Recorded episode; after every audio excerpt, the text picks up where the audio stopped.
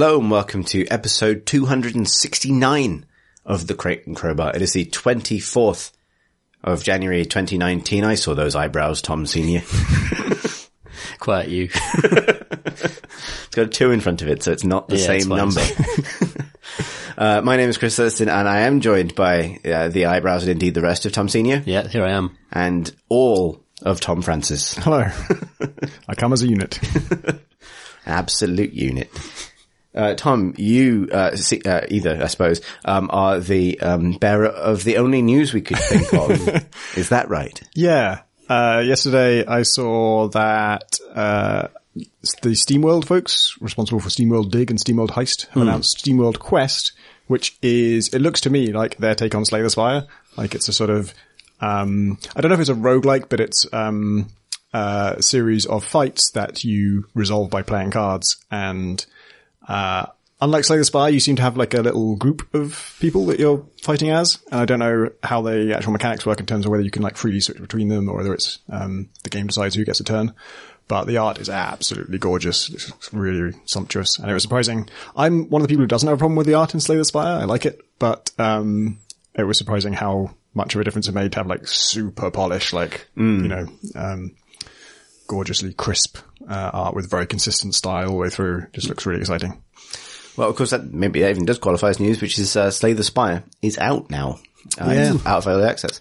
I read um, an AMA with them, and uh, apparently when they launched in early access November last year, uh, basically bombed. Like didn't sell hardly anything for the first three months, and then like very slowly the streamers they reached out to started to cover it, and they started to tell their friends about it, and then suddenly it just blew up. Are you saying that the fact that we've talked about it on this podcast maybe more than any other game, Spelunky and Dota had no impact on on their early month sales at all? Well, I think we, I don't think we started talking about it back then because I didn't discover it till like January after that. Um, right, right. Yeah, I'm, I'm, I don't think I know when it actually came out, to be honest. Yeah. So it's been a relatively short period of we've been talking about it intensively. and we were responsible obviously for all of its success past that point. We're influencers now. Yeah, yeah, Yeah, it was good. yeah. I've, it's one of those successes where like, apart from just liking the game a lot, I also kind of feel like they earned it because they've been doing weekly updates for like the entire year. Yeah. I think. And it's just a crazy amount of work they put into it. Yeah. I mean, and if anything though, the thing that would have tipped it over the edge would have been, uh, your extended Slay the Spire wanking analogy, time from the mid part of last year. If you want me to sell your game with extended wanking analogies, I'm available for consultancy. My fees are extremely high. I'm delighted uh, it's doing well. Uh, I, um, the, the addition of third class, uh, about sort of like mid to late last year showed me that the game still has like tremendous scope for expansion, not just from modders, but from the dev- devs themselves. And I would happily buy more character classes for that game or, you know, extra tiers to the Spire or extra enemies and that kind of stuff. Yeah. Um, so I really hope to see more from them. I very more, very, um, almost bought it today because I, I think I'm the one of us who hasn't played it because I decided to wait until it was, I tend to wait until things are actually out now generally because it helps make it feel more manageable. The only reason I haven't is because I kind of wanted, you know, to pick up something to play that, uh, I would talk about on the podcast. I felt like if I showed up and said, Hey, so I finally played Slay the Spire and here's everything I think about stuff that you guys uh, feel very, have trodden over and, and fully consumed and moved past a year ago. The thing is though, I haven't fully consumed it because it's coming out on Switch Yeah. and that means be. that all journeys are fixed forever now. Yeah, that's, yeah, that feels like the end point of all game development is, Yeah, right. can I lift it up out of its little cradle and take it to the loo with me? And Switch says yes. No other game platform does. I have so many games on Switch now that I already own on PC just because I want to play Into the Breach. Or, Yeah. You know, carry that onto a train journey or something like that. Yeah, yeah. Spire. Like, there's so much good indie stuff appearing on that platform, which for a Nintendo platform is kind of nuts. And in many ways, it, you know, I feel like I remember when, when we were at um, the Minis Monthly event in our Airbnb. Of course, you have Diablo on. yeah. exactly. Yeah, I, I travel with the whole base unit now. So, like, I was in the Airbnb, I just set, up- set up, plugged it into some stranger's television and played Diablo on a massive screen. Yeah. And uh, showed Chris how my magic belt breaks the game. And it's very good Yeah, because it's yeah, you know. Because yeah, you can just summon Warframe wherever you are. I suppose. Oh, well. I've not, I, I, that, I'm worried about actually dying. Just, of some kind of overdose of of, uh, of grindy games. Um, Warframe, I'd have to form yet another account on the Switch because I don't think they cross over. It's funny the Switch. I appreciate PC Games podcast and everything, but getting into it, like, the thing I've realized, like, I very, I'm very much like the Switch and I very much like the PlayStation 4. And the reason I like the PlayStation 4 is it's basically the best television box. Mm. You know, it mm. does all the television things, it does all the film things, and that's predominantly what I use it for. Really, like, it's probably one of the devices, you know, I use the most except my PC. It's just the thing it gets used for is Netflix and mm. Amazon Prime and, and stuff. Whereas the thing about the Switch is it feels like it's the actual game machine in the house because it's the one I wish all games were on. Like I slightly resent playing a game at my PC, to be honest, even though they look nicer and there's a nice big screen and things, because it just feels nice to, you know, I went, when, when I was working through, uh, loads and loads of really big deadlines towards the end of, uh, November and in December, I just had my Switch on the desk next to me at all times. And in like the 10 minute break you get while waiting for someone to reply to a message and things, you can just play Smash Brothers. And You're allowed to do that. It's really good and it's right there. And then when you're allowed to play big Smash Brothers, you just walk downstairs and plug it into the television. and, and it continues. It's kind of revelatory. Smash Brothers is great as well. It is also great. I wish we, ah, man. We- yeah, we, yeah, we can't talk about this. Yeah. but they're extremely good. Like, uh, yeah, I've, I increasingly feel like um, a barrier to sitting up to play a game and uh, to you know Hmm. having to get into Yeah. position for a PC game, and it's almost like it feels like more of an in, uh, more effort, more of an endeavor. Yeah. Uh, that's 90% of the Slay the Spire addiction for me is I can play it with a gamepad and it works really well with a gamepad. And so I just slouch and Yeah, I think maybe that's the reason that for me the the Switch feels like such a kind of like logical extent of what console games offer. It's like I remember when I I started playing console games again, it was because I was working on a a, a bookazine, the worst word in the English language, and I just need like, and I was working on it loads and loads and loads, and so my PC just became a workplace. Yeah. and technically, yeah, I can go to the you know the taskbar, load Steam, and then double click, and then I'm in a game, but that wasn't a sufficient disconnect for me to feel at ease. Hmm. You know, it was like, that's, you know, so I literally started playing Dark Souls on the Xbox because it was something that required me to go somewhere else and hmm. sort of like stake out a different area for me to relax in. And I think that's an area that the PC has never been good at is like letting you not feel like you're at work to some extent. And I felt that more intensely as I've, as I've gotten older, basically. I've refreshed my old um, sort of desktop setup now, Hmm. so I've got a new chair. And that's helped enormously actually, because my mine almost fucked. Yeah. Um, so it's now more of a comfortable thing. Uh, I also got a, a mouse mat that lights up. Why, Tom? Uh, it was a moment of Black Friday madness. I'm not sure if I've explained it, talked about it on the pod. But um, my keyboard and my mouse mat and my mouse are all synced up to the same RGB lighting piece of software now, and um, I can make them dance. And uh, You haven't answered my question. that, I mean, that, that's why it's. It, I made it all glow. My first act was to make it all glow gold because they're, they're like black. So I created a kind of like Deus Ex Human Ah, Revolution nice. vibe. oh, see, now I'm interested. Uh, and uh, there was a it, crossed my mind. I was like, oh, I could get some like little ambient lights out the back of the PC, so that this whole area just kind of glows with this futuristic Deus Ex. You've version actually sold me because maybe this is what I was missing. Like, I, I'm getting it back now. I don't want to sound like too down on the PC. Like, I'm getting back now into the habit of like loading up a PC game in my Yeah, lunch yeah. break and playing it for a bit. Maybe what I need is a full lighting setup, which literally transforms the environment from the, the grey and the, uh, the sort of like, I don't know, pale yellow light of work mode to the, the, the erratic neon of game mode activated. Yeah, that Razer uh, hue of green suddenly switches on the gaming receptors in your brain, and it's like, yeah, time to game. Maybe, maybe, maybe that was good branding this entire time and we just didn't know. yeah, just had a like, But actually, plan. until you said it, honestly, it hadn't occurred to me that you could use all these RGB things for anything other than showing a rainbow. Like, the idea of setting them all to the same color is like mind blowing. Whoa, it could really be nice, actually though. tasteful.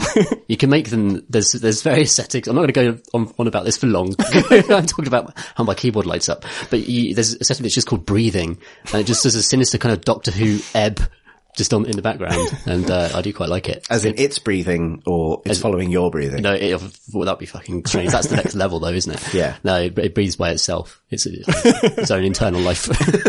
Much more reassuring. yeah.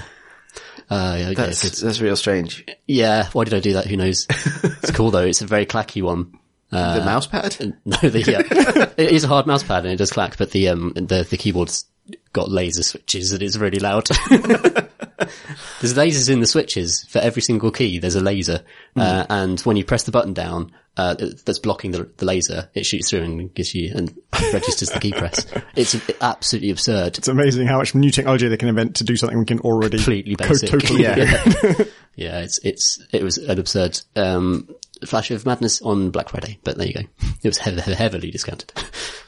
Yeah, like mechanical keyboards are amazing, but I've realized this as someone who, who works entirely from home now for a company and, and has a lot of like voice chats all day. I'm really glad that there's a company policy to use push to talk voice. yeah, yeah. Because like in a, a 13 person meeting and everyone is like, uh, you know, has a gaming, is, is sat at a gaming PC with a, with a mechanical keyboard, it's actually a problem. It's deafening, like, yeah. There's like, you know, it's always been a kind of like, well, the advantages are so great that no one would ever care that this is extremely loud. Anyone who says that has never been in that situation or indeed worked in the PC Gamer office Yeah, yeah. and listened to Andy Kelly write a feature. And uh, this, the quite horrifying truth is that the non-mechanical versions are completely fine. Yeah, exactly. Honestly, unless you're like gaming at such a high level, I don't think there's really much. Of a Yeah. but they feel nice, but that's it. yeah, like I'm, I'm shopping for a, for a work laptop at the moment and, um, the fact that you're, you get a keyboard that it, it doesn't sound, make sound is like an illicit thrill. It's incredible. and the whole thing looks like it's for a grown up. I was playing, uh, I was playing Hades uh, last night, Mm. which I'm really enjoying at the moment. It's just been updated with like uh, they've added That's, uh, chaos. thingies thing. You know what I mean? Supergiant? Super giant, Yeah, Super yes. Giants, um, third person, sort of top down hack and slash roguelike. And they, uh, uh, they added, uh, like the god of chaos. And sometimes you go down into a, hole and the, the god of chaos is there and they, she has, she has new special boons that hurt you for three rooms, but then give you a benefit at the end. And there's some cool kind of risk reward stuff they're playing with. Um, I'm really looking forward to, forward to seeing how that game shapes up because it reminds me a bit of Dead Cells in that I, uh, really didn't get along with Dead Cells kind of whole, um, sort of structure. It's quite an unusual structure, uh, until much later into its development when it had just been tuned just right. And also once I got a few key upgrades, suddenly it unlocked the rest of the game for me. And Hades feels like it could end up being that sort of thing where it's initially quite punishing and maybe a little bit boring, but then you start to see, um, how you can tailor builds in a way that you don't realize when you first start playing it. So now you can give gifts to gods that will encourage them to show up more often. So you can tailor a build around a specific god that will come and give you a, a specific buff. So if you give Zeus a, a gift, he's more, he's more likely to turn up on your playthrough and give you the cool badass kind of electric shield throw that you want. Right. Uh, so that's, the, they're playing with some interesting systemic things in that game. I give uh, all my gifts to the Brooklyn skeleton you beat up in the training room. like Why? There's, there's the training dummy essentially, but uh, it's a skeleton and he speaks with a kind of Brooklyn accent, Yeah. uh, to my ear at least. Um, and yeah, you, you, it's, what is it, like elixir or something or some kind of, like a bottle of something you give to people and then they give you their, their sort of special thing in Yeah. return. You give them, um, a sort of like hip flask of ambrosia. And That's it, ambrosia. certificate Big or old mug custard. yeah. And uh, his thing is actually quite good. It's it's uh, saves you from death um, and brings you back to like ten percent health or something like Yeah, that. Yeah, it's like a tooth or something, isn't it? Yeah. Um, and also, uh, he's very grateful. They've obviously taken great pains with the writing to make sure it's not weird that you beat him up on a regular basis. Yeah. Like you, the way your character plays it is like, you know, are you sure there's you can hit me back and stuff like that? And he's like, no, no, no, never. I gave um when I first started playing, I gave all of my gifts to Cerberus So I just love the way they've drawn Cerberus. He's just a big red dog with green nose, green noses, in fact. And uh, it's, it's worth giving everyone one gift because they immediately reciprocate for the first gift you give them. Uh, but I didn't realize this at the time, so I was just love bombing Cerberus. uh, and yeah, he gives you a spiked collar that makes you harder to kill, which is great. And you can level up the items as well. Anyway, I was, yeah, I'm just talking about Hades now. But yes, I was, I sort of caught myself listening to myself playing it and it was just, like, just horrendous noise. it's just the loudest thing. I was like, oh, yeah, it's a shame for the person who lives with me. Sorry, Emma. We should, we should probably just move on to talking about what we've been Uh, yeah. playing then. Good. I suppose. Tom, I know you've been playing a lot of smaller games. yeah. Well, the games themselves aren't necessarily small. I just played a small amount of them. Oh, I see. I misunderstood. So I I just tried Forgotton Anne recently because it was a game that was really acclaimed at the time, but but kind of passed me by. Um, and it's really uh, interesting visually. It's um, feels very much like a Ghibli movie. Um, and it's about the land where lost things go, basically. Um, but it has like some Ghibli movies, it's not as kind of cozy and cheerful as that sounds. There's something kind of sinister about the whole place. Um, and you are. Uh, it's a bit of, I mean, it's good that it's called Forgotton Anne because you kind of know you're going to be playing someone called Anne and, uh, I think I'd seen some art from it, so I knew you played as, as a woman. Uh, but if you didn't know that, the whole intro really feels like it's leading up to you playing a sock for the whole game. it would be a brutal disappointment if you really bought into that because sadly you don't. Um, he plays Anne, who is an enforcer in the world of the Forgotten Things, where she gets to like just fucking vape people for, Vape? for not being Uh, like. Well, it's hard to explain, but it's them it, it involves liquid form. uh, sucking them into some kind of vapor, basically. Um, Like, you meant actually vape them. Yeah. Yeah, vaporize, I yeah. you were showing like, oh wow.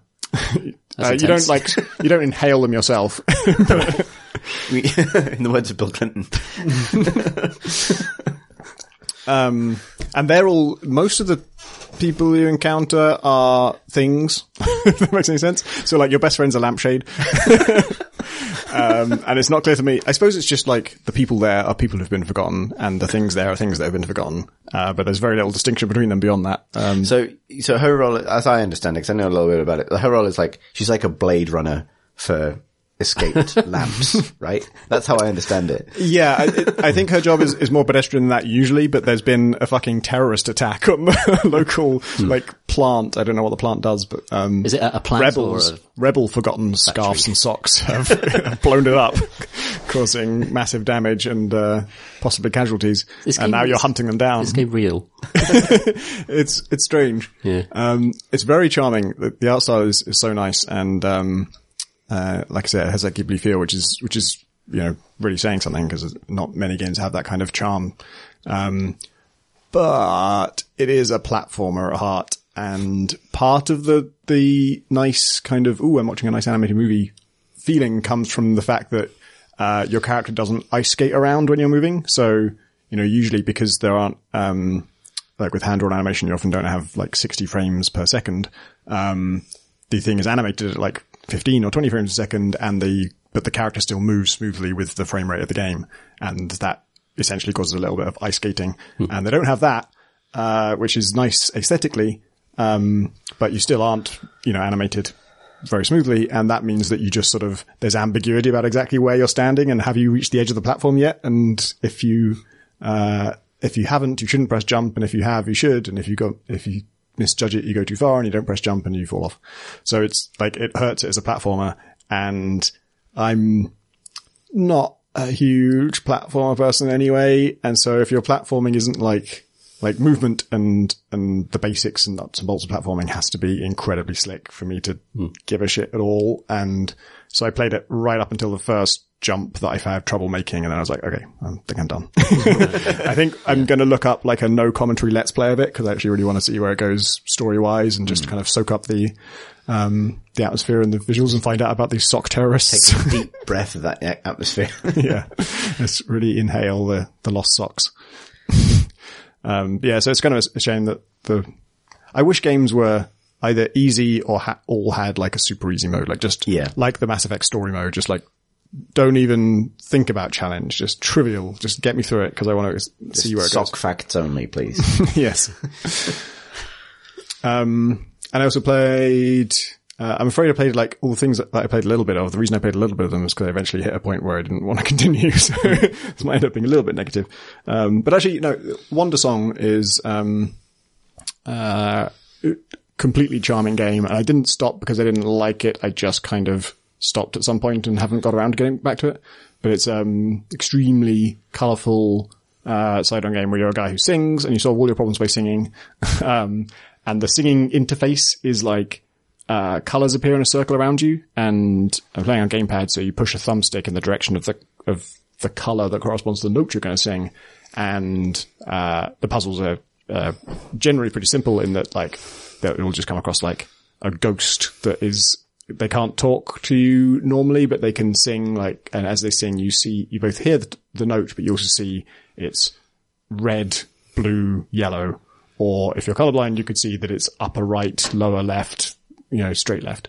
Um, so you have lots of, lots of information to go on and all you've got to do is repeat it back to them and that like frees the ghost and are what the early puzzles are about. Um, but, uh, and it's kind of, one of the reasons it's so charming is that you like your role in this village and how other people see you is very informed by the fact you're the guy who just sings at everything. and they find it like slightly annoying, but like not. Um, they're still kind of friendly to you, um, and they have to explain to you that not all of their problems can be solved by singing, but actually it turns out quite a lot of them can. um, and I got to le- later on. I don't know how how complex it gets, but um, I got to a part where like you stand on platforms that as you sing, the tone of your singing directs them in space. So it kind of like they're, they're kind of growing on stalks and the stalks grow in the direction of your song kind of thing. Because you're, like I say, the notes are on a, a circular radial menu around you. So you're actually put, kind of choosing a direction as you, as you sing. And also just like the, the singing, this kind of sound effect for it is, um, just, uh, gloriously like hammy, kind of like operatic kind of thing. like it's really, he's really giving it his all at all times. um, yeah, so it's, it's really nice, but I haven't got that far with it. Um, and I also played a little bit of Thimbleweed Park for the first time. I played it on the iPad because I, I saw it was on there. And I'm afraid it didn't work for me at I can all. imagine those kinds of point adventures not being. Well, actually, I like the interface for like pointing and clicking on things, but um, it just lives or dies by its humor, and I didn't Right. find it funny. Like one of the early characters you meet is just like his joke, and he only has one joke, and it's repeated many, many times. He just adds areno onto the end of things. A bit like to it? Areno to the end of things. So I'm the sheriff Areno. I see you've Oh, got I a corpse see. Areno there. Let's go to the morgue Areno. Not, and it doesn't add a joke. Chris Remo to the. That'd be weird. Because I heard arena. just every time you're talking about Elder Scrolls, you keep saying Elder Scrolls Arena. Yeah, no. No, Oblivion. Um, and like that's one of the linguistic clerks of Ned Flanders, who, Yeah. and it's one of his least interesting and funny parts of, of a character from The Simpsons, which is not necessarily the highest bar of humor. So it just feels like, uh, just, um, yeah. fell very flat for me. And it really doubles down on its jokes. Like it's not a game where like, oh, if your jokes don't work for you, at least it's an interesting mystery. It's like the jokes, they ram them home. There's one early on that actually was a half decent joke until they repeated it like five times just to make sure you heard the joke. Right. Oh god. Hmm. So those are my small experiences, not necessarily small games. What have you been up to, Tom S? I've been playing the very current video game Resident Evil 2. Well, it is a very current video. game. It's getting, Resident Evil. it's getting all of everyone's big five star big numbers. People Can you- love the remake.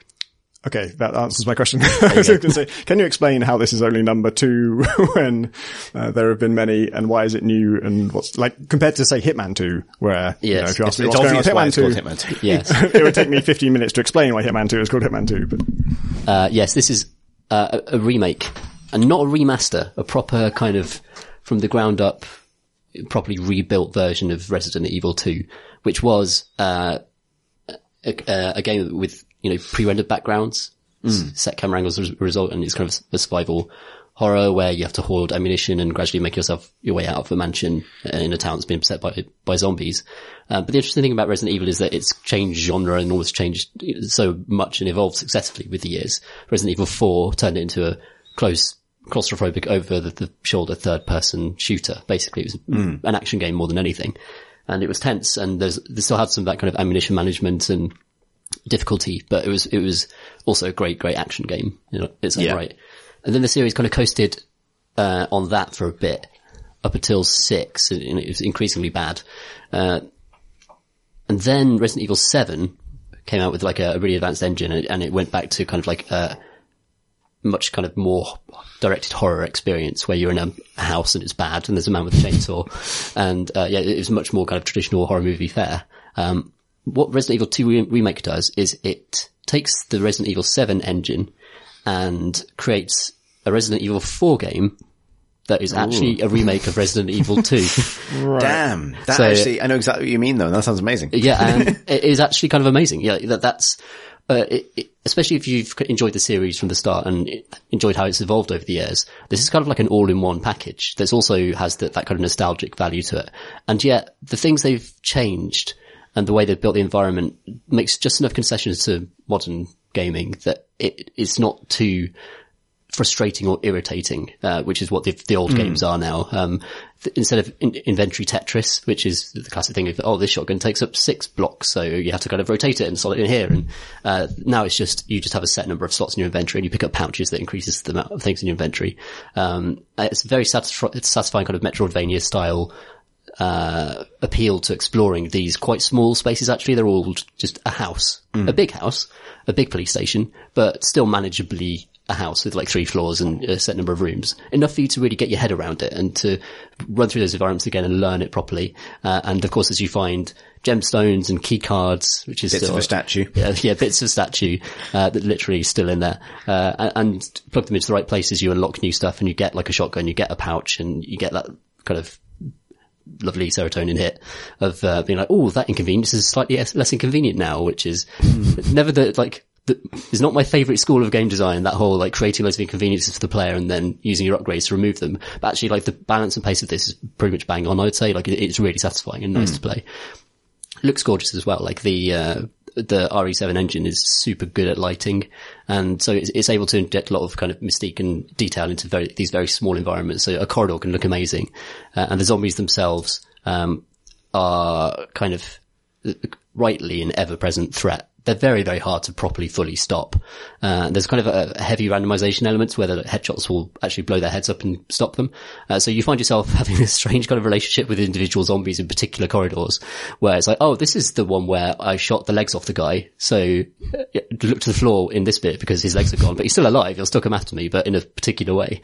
and, that's uh, cool. there's sort of video like on Twitter, somebody shot both legs and both arms off a zombie, which takes a lot of ammo and you want to preserve ammo in this game. So they really went after that particular zombie in that particular part of the mansion. And it was just kind of like wiggling like a snake towards him. And it was hor- horrifying, really scary stuff. Uh, but I, I love that they're, they're supposed to be this ever present thing. You're not supposed to just be able to walk through a corridor and be safe in Resident Evil. That's what, what the safe rooms are for. And it, it captures that really well. Uh, so I'm, I'm, uh, just about three hours into it and, uh, uh, Andy Kelly has reviewed it and loved it. Uh, gave it a big, a big score. Just, uh, and I, I really agree with him because it's, um, the PC Gamer style score guide, like in, if you're going into the 90s, there's a clause like, oh, it's got to kind of move gaming forwards in some way. There's got to be something really new here or exciting. And none of it is that. But as a kind of a, a, a collection of the best bits of all the design that's gone into that series over a period of 15 years, it's a super well judged and well made and satisfying thing to play. Um, and I'd recommend it to horror fans as well as Resident Evil fans. But uh, if you're a Resi fan, it has that extra, that extra nice kind of flavour to it, that extra, extra nostalgia, and it's clever. It's really nice. Sounds rad. Yeah. I think people underestimate as well, like, well, that's nothing they do, but like, um, Resi 4 is so instrumental in like the, like determining the vocabulary of like so many subsequent action games. Mm, that's true. Like, new Tomb Raider owes so much to Resident Evil 4. Like, uh, you know, the only thing maybe that would even share that debt is Gears of War. Like those two games feel like they came along a few years apart, but not very far apart and sort of like quietly determined how non first person action games were going to work for like the subsequent like 12 to 15 years, Yeah. which is completely nuts. And Absolutely. Yeah, so many games from like, um, the division through to like the, the, the use of a narrow-ish kind of camera, um, what's the word, field of view yeah. with, uh, and the requirement that you aim and have to shrink that field of view and shrink your peripheral vision is, has become just a widely used industry standard. And Resi, Resident Evil 4 is one of the first things, games to really make use of that. Um, slow turning circles like Dead Space. I mean, there, there are so, so many games that, that owe that, owe that game a debt. Something I'd be curious about in adapting that for, um, for, to Resi 2 is, is a, a thing that I probably didn't pin down at the time, but I like about the older Resi games, which were very much like pass the pad, almost collaborative experiences when I was a kid, mm. right? Like those are some of the earliest PlayStation 1 games I played and, and that was because you'd, you'd, you know, sit with a friend and try and figure it out. Mm. And actually structurally, they, despite the violence and the horror element and the survival element, they have quite a lot in common with point and click adventures. Like they're very much screen based. It's very much about what can I find and do on this screen that I can take to this other screen and apply to this area to progress, right? Like the, even the, the logic of a Resi puzzle is, is far closer to Monkey Island than to Doom. Yeah, sure. Say, despite them both being experiences where you find keycards. Um, and there's something about that uh, quality that means that like those environments become um, those screens in Resi 1 and Resi 2, uh, and like Code Veronica and Resi 3, I think. Yeah, like all have like, um, they all gain like you you sort of come to know them really well, and they have like a really specific like. I I haven't seen much of the remake, but there are going to be screens I think from the early part of Resi 2 that I know so well. Yes. They're like ingrained in my mind, and mm-hmm. they provoke a particular atmosphere the moment you see them again. I guess long-winded question, but the question is: is that sort of almost that nostalgia or that sense of attachment to a very particular environment retained when you go to a third-person over-the-shoulder Uh, absolutely. retelling? Yeah, absolutely. I think that's one of the th- things they've done really well. They, they've remixed and added rooms and stuff, but they've kept elements and kept specific visual elements, like the um, the lobby of the police station, um, and the screen aspect you mention is so doors are a really big deal in this game. Like, so Yeah. it, it's it's hard for zombies to come through doors. If they're motivated enough, they'll do it. Uh, if you shoot their arms off, they can't. But doors are a big barrier that kind of, re- you can find safety by quickly running through a door and suddenly a period of quiet resumes and then you're back in the exploration space. Uh, and you, you, there'll, there'll be dormant zombies around. They might, might not be dead. They might come back to life. They might grab your feet or they might get up all of a sudden with sound cues. But basically, you- you get that feeling of tension and then suddenly having to escape and then being in a safe place and being able to explore it again. And the, the, uh, the way the game is structured means you have to go through environments several times often, uh, in like increasingly complicated loops, unlocking new things and stuff like that. So you really do get to know the environment. Um, the only things they've really changed are in the map. Uh, rooms, I really like this. Uh, rooms are coloured red if you haven't found everything in the room That's good. uh, it's, which I find brilliant because, uh, first of all, they, it doesn't have object glint in the way that the old games had to have in order to attract your attention in a low res, uh, pre-rendered background to, to items that you need. So uh, it would look absurd in, uh, a game with this kind of level of visual fidelity and realism to have objects glinting like that. wow. What a shiny key card over there that I can see from literally space because it's a fucking laser beam coming out of it. Uh, and so yeah, so they get around that by saying, well, you, this is red. You haven't looked at everything yet. But also, if you think you have, you think, well, there's a secret there. There are safes everywhere with little codes. And you just know that somewhere, if I look hard enough, I might find that. And a lot of that stuff's optional. Like a lot of it Yeah, just has good, cool. cool, like extra ammo, which is vital, pouches and stuff like that. Um, and there's a brilliant room, which is just like a weapons room. And it's a, a series of lo- uh, locks lockers. Um, you need a key card next to them all, and you need to enter, enter the right code for each locker to open it individually. But there are two keys on the key card missing. And somewhere in this mansion, somewhere in this police station, those things are, are, are lurking. And I found one of them. I don't know where the other one is. And uh, yeah, it's just really, it's kind of addictive. It's really kind of, it just really draws you into the whole item gathering and hmm. item kind of uti- utility stuff.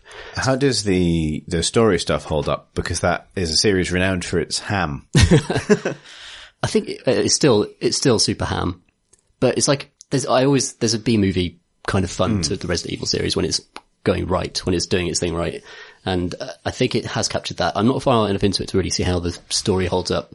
That like the uh, Resident Evil series, a bit like Tomb Raider, a bit like too many series that have gone on for perhaps a few too many entries, just to kind of can implode under the weight of its own lore and, and characters and T viruses and Z viruses and Wesker and his various monstrous forms. And like, so, so far it's quite, it's quite stripped back and because it's just the second game remade, it's just a couple of characters in it. And Yeah. that, and that is, and, and a, a spooky place. That's what, that's what Resident Evil should be about really. That's what Resident Evil 7 was about as well. It's It's interesting that they went back to remake two rather than one. Yes. Although I mean, there is a remake of one, which is zero. It's, it's basically a remaster. So they just, But that was a remaster, yeah, Yeah. you're So that, that was very much like, well, we're just, we're not going to change the design much at all. We're just going to refresh all the visuals. Whereas this is a proper, well, let's sort of try and fuse all these eras into one game. Mm. And they've done it. The fact they've done it successfully is, is super satisfying. It's very good. Awesome. It's good to know. That's actually jumped up my list now. Hmm. I can play that. Lovely. Uh, so I have, I've been playing, uh, I just started playing today because it came out, uh, it came out yesterday as you're listening to this, but today as we're recording this, um, Battlefleet Gothic Armada Oh, yeah. 2, um, and, uh, which is a, uh, Warhammer 40,000 space strategy game. Mostly real-time battles, but with a grand strategy element. But, uh, the best way to visualize it, I think, uh, would be to imagine a scenario in which Cologne Cathedral had a passionate and very physical love affair with a tugboat. and then the very angry offspring of this union, uh, decided to do cool drifts on an icy car park in order to assert dominance over each other. Um, it is essentially a game of, um, kind of, uh, positioning and timing and strategy, um, on a 2D plane, um, starring the, like the Warhammer 40,000 universe most overblown starship designs. Yes. And I, so far, so I've only played, I played the prologue campaign, which isn't especially long and is very much a tutorial. And the first mission and a bit of, uh, the first campaign. There's several campaigns, there's different races. So the first part of the Imperial campaign. And I'm really, really enjoying it so far. Um, you've played a little bit as well, Tom, haven't you? Yeah, I played the pro, uh, of a, yeah, played the prologue and I've played uh, a bit of the Tyranid campaign. Mm. And, uh, the prologue is hilarious. It's so good. so this is, so I don't know how to start with this. So I want to, I want to dig into why I, I like it a lot as a game, but one thing that's really struck out at me about it, and I don't know if it's a change in policy or something like that, but there, there are a lot of Warhammer games. There hmm. are a tremendous amount of war games. There's, there's, and there are, most of them are Warhammer 40,000 games. Hmm.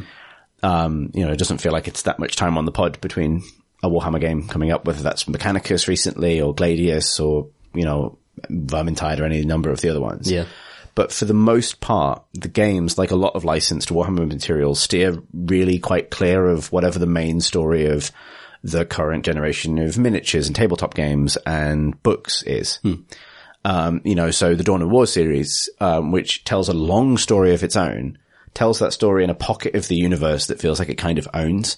And even though like the Space Marines that star in the Dawn of War series are considered to be canon, those characters never show up anywhere else. And it feels like they belong to Relic and Relic just put them in a box. Like, and, and at other times, usually they'll just like invent a new planet for the game to take place on. And, you know, it never really feels like, um, I always assumed that a licensee for Games Workshop doesn't get that, doesn't get to play with the big toys when it comes to characters and situations and things. Yeah.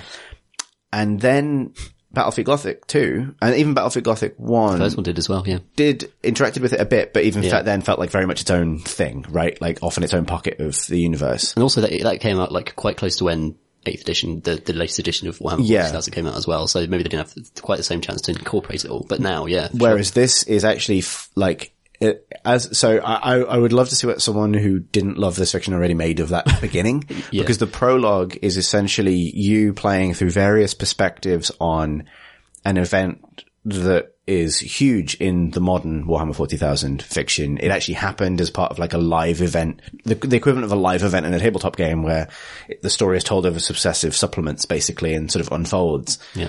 Um, that led to the, edi- the launch of the eighth edition of the tabletop game and, and the timeline skipping ahead a bit and, and all of this stuff. Those events are fully realized in the start of Battlefleet Gothic at like at, um, through a mixture of in-game stuff and painted cutscenes that like bring that stuff to life. And it is very silly, but I love it. Bring that stuff into life in a way that I don't think I've seen like anywhere else. Like it's partly like the best Warhammer 40k cartoon I've watched. Yeah. which is kind of nuts. I just really wasn't expecting that. Like, I was expecting to like it because I like the fiction, but seeing like, um, those events and then getting the, I realized I had like the proper nerd goosebumps for like the first half of it because, you know, and I think I get to the mission that we're probably going to talk about from the prologue, but, um, the, uh, the prologue, this will mean something to the Warhammer nerds surrounds the fall of Cadia, uh, which is an event that happened in the fiction like two years ago in real life. So within the span of development of this game and it kind of brings it to life. And I think one of the reasons they might have been able to do this is because the, the tabletop game has never spent a lot of time thinking about the space stuff. Like the story, it, it features a lot in the stories. Yeah. But, and uh, specific things that happen in space matter. But for the most part, for, for obvious reasons, there hasn't been a get Battlefleet Gothic tabletop game in, in decades. You know, the action's confined to the ground. So in making a space game, they have the freedom to like refer to things that are happening in the ground and, but tell their own space business. And it's really gratifying. Like just having like an offhand comment from a character that kind of refers to something that's happening on the ground and so on. Um, and you know, one mission in the prologue, may- maybe at mine is spoiler, but has you wait for reinforcements. And knowing what that story was and knowing what those reinforcements were likely to be hmm. was like a genuine, like, I wonder if they're going to do this. I wonder if they're going to do this. And essentially it's, are they about to put me in charge of a, a flying battle monastery the size of a, like a little moon? And the answer is yes. and are they going to ask me to crash this into like an ancient alien space gun that happens to look like the Chaos logo, but that's a coincidence? Yeah, it's hard to. I don't know how to like get across the absurd scale of the two things in that fight. In this, so it's like it's the equivalent of. Um, so you you you got all your units in red alert, and they're running around, and they're the size they are. You've got your big tanks, and then something turns up that's the size of your base. That's Yeah. that's what it's like. It's like oh. It's a floating base that's made of cathedrals and lasers.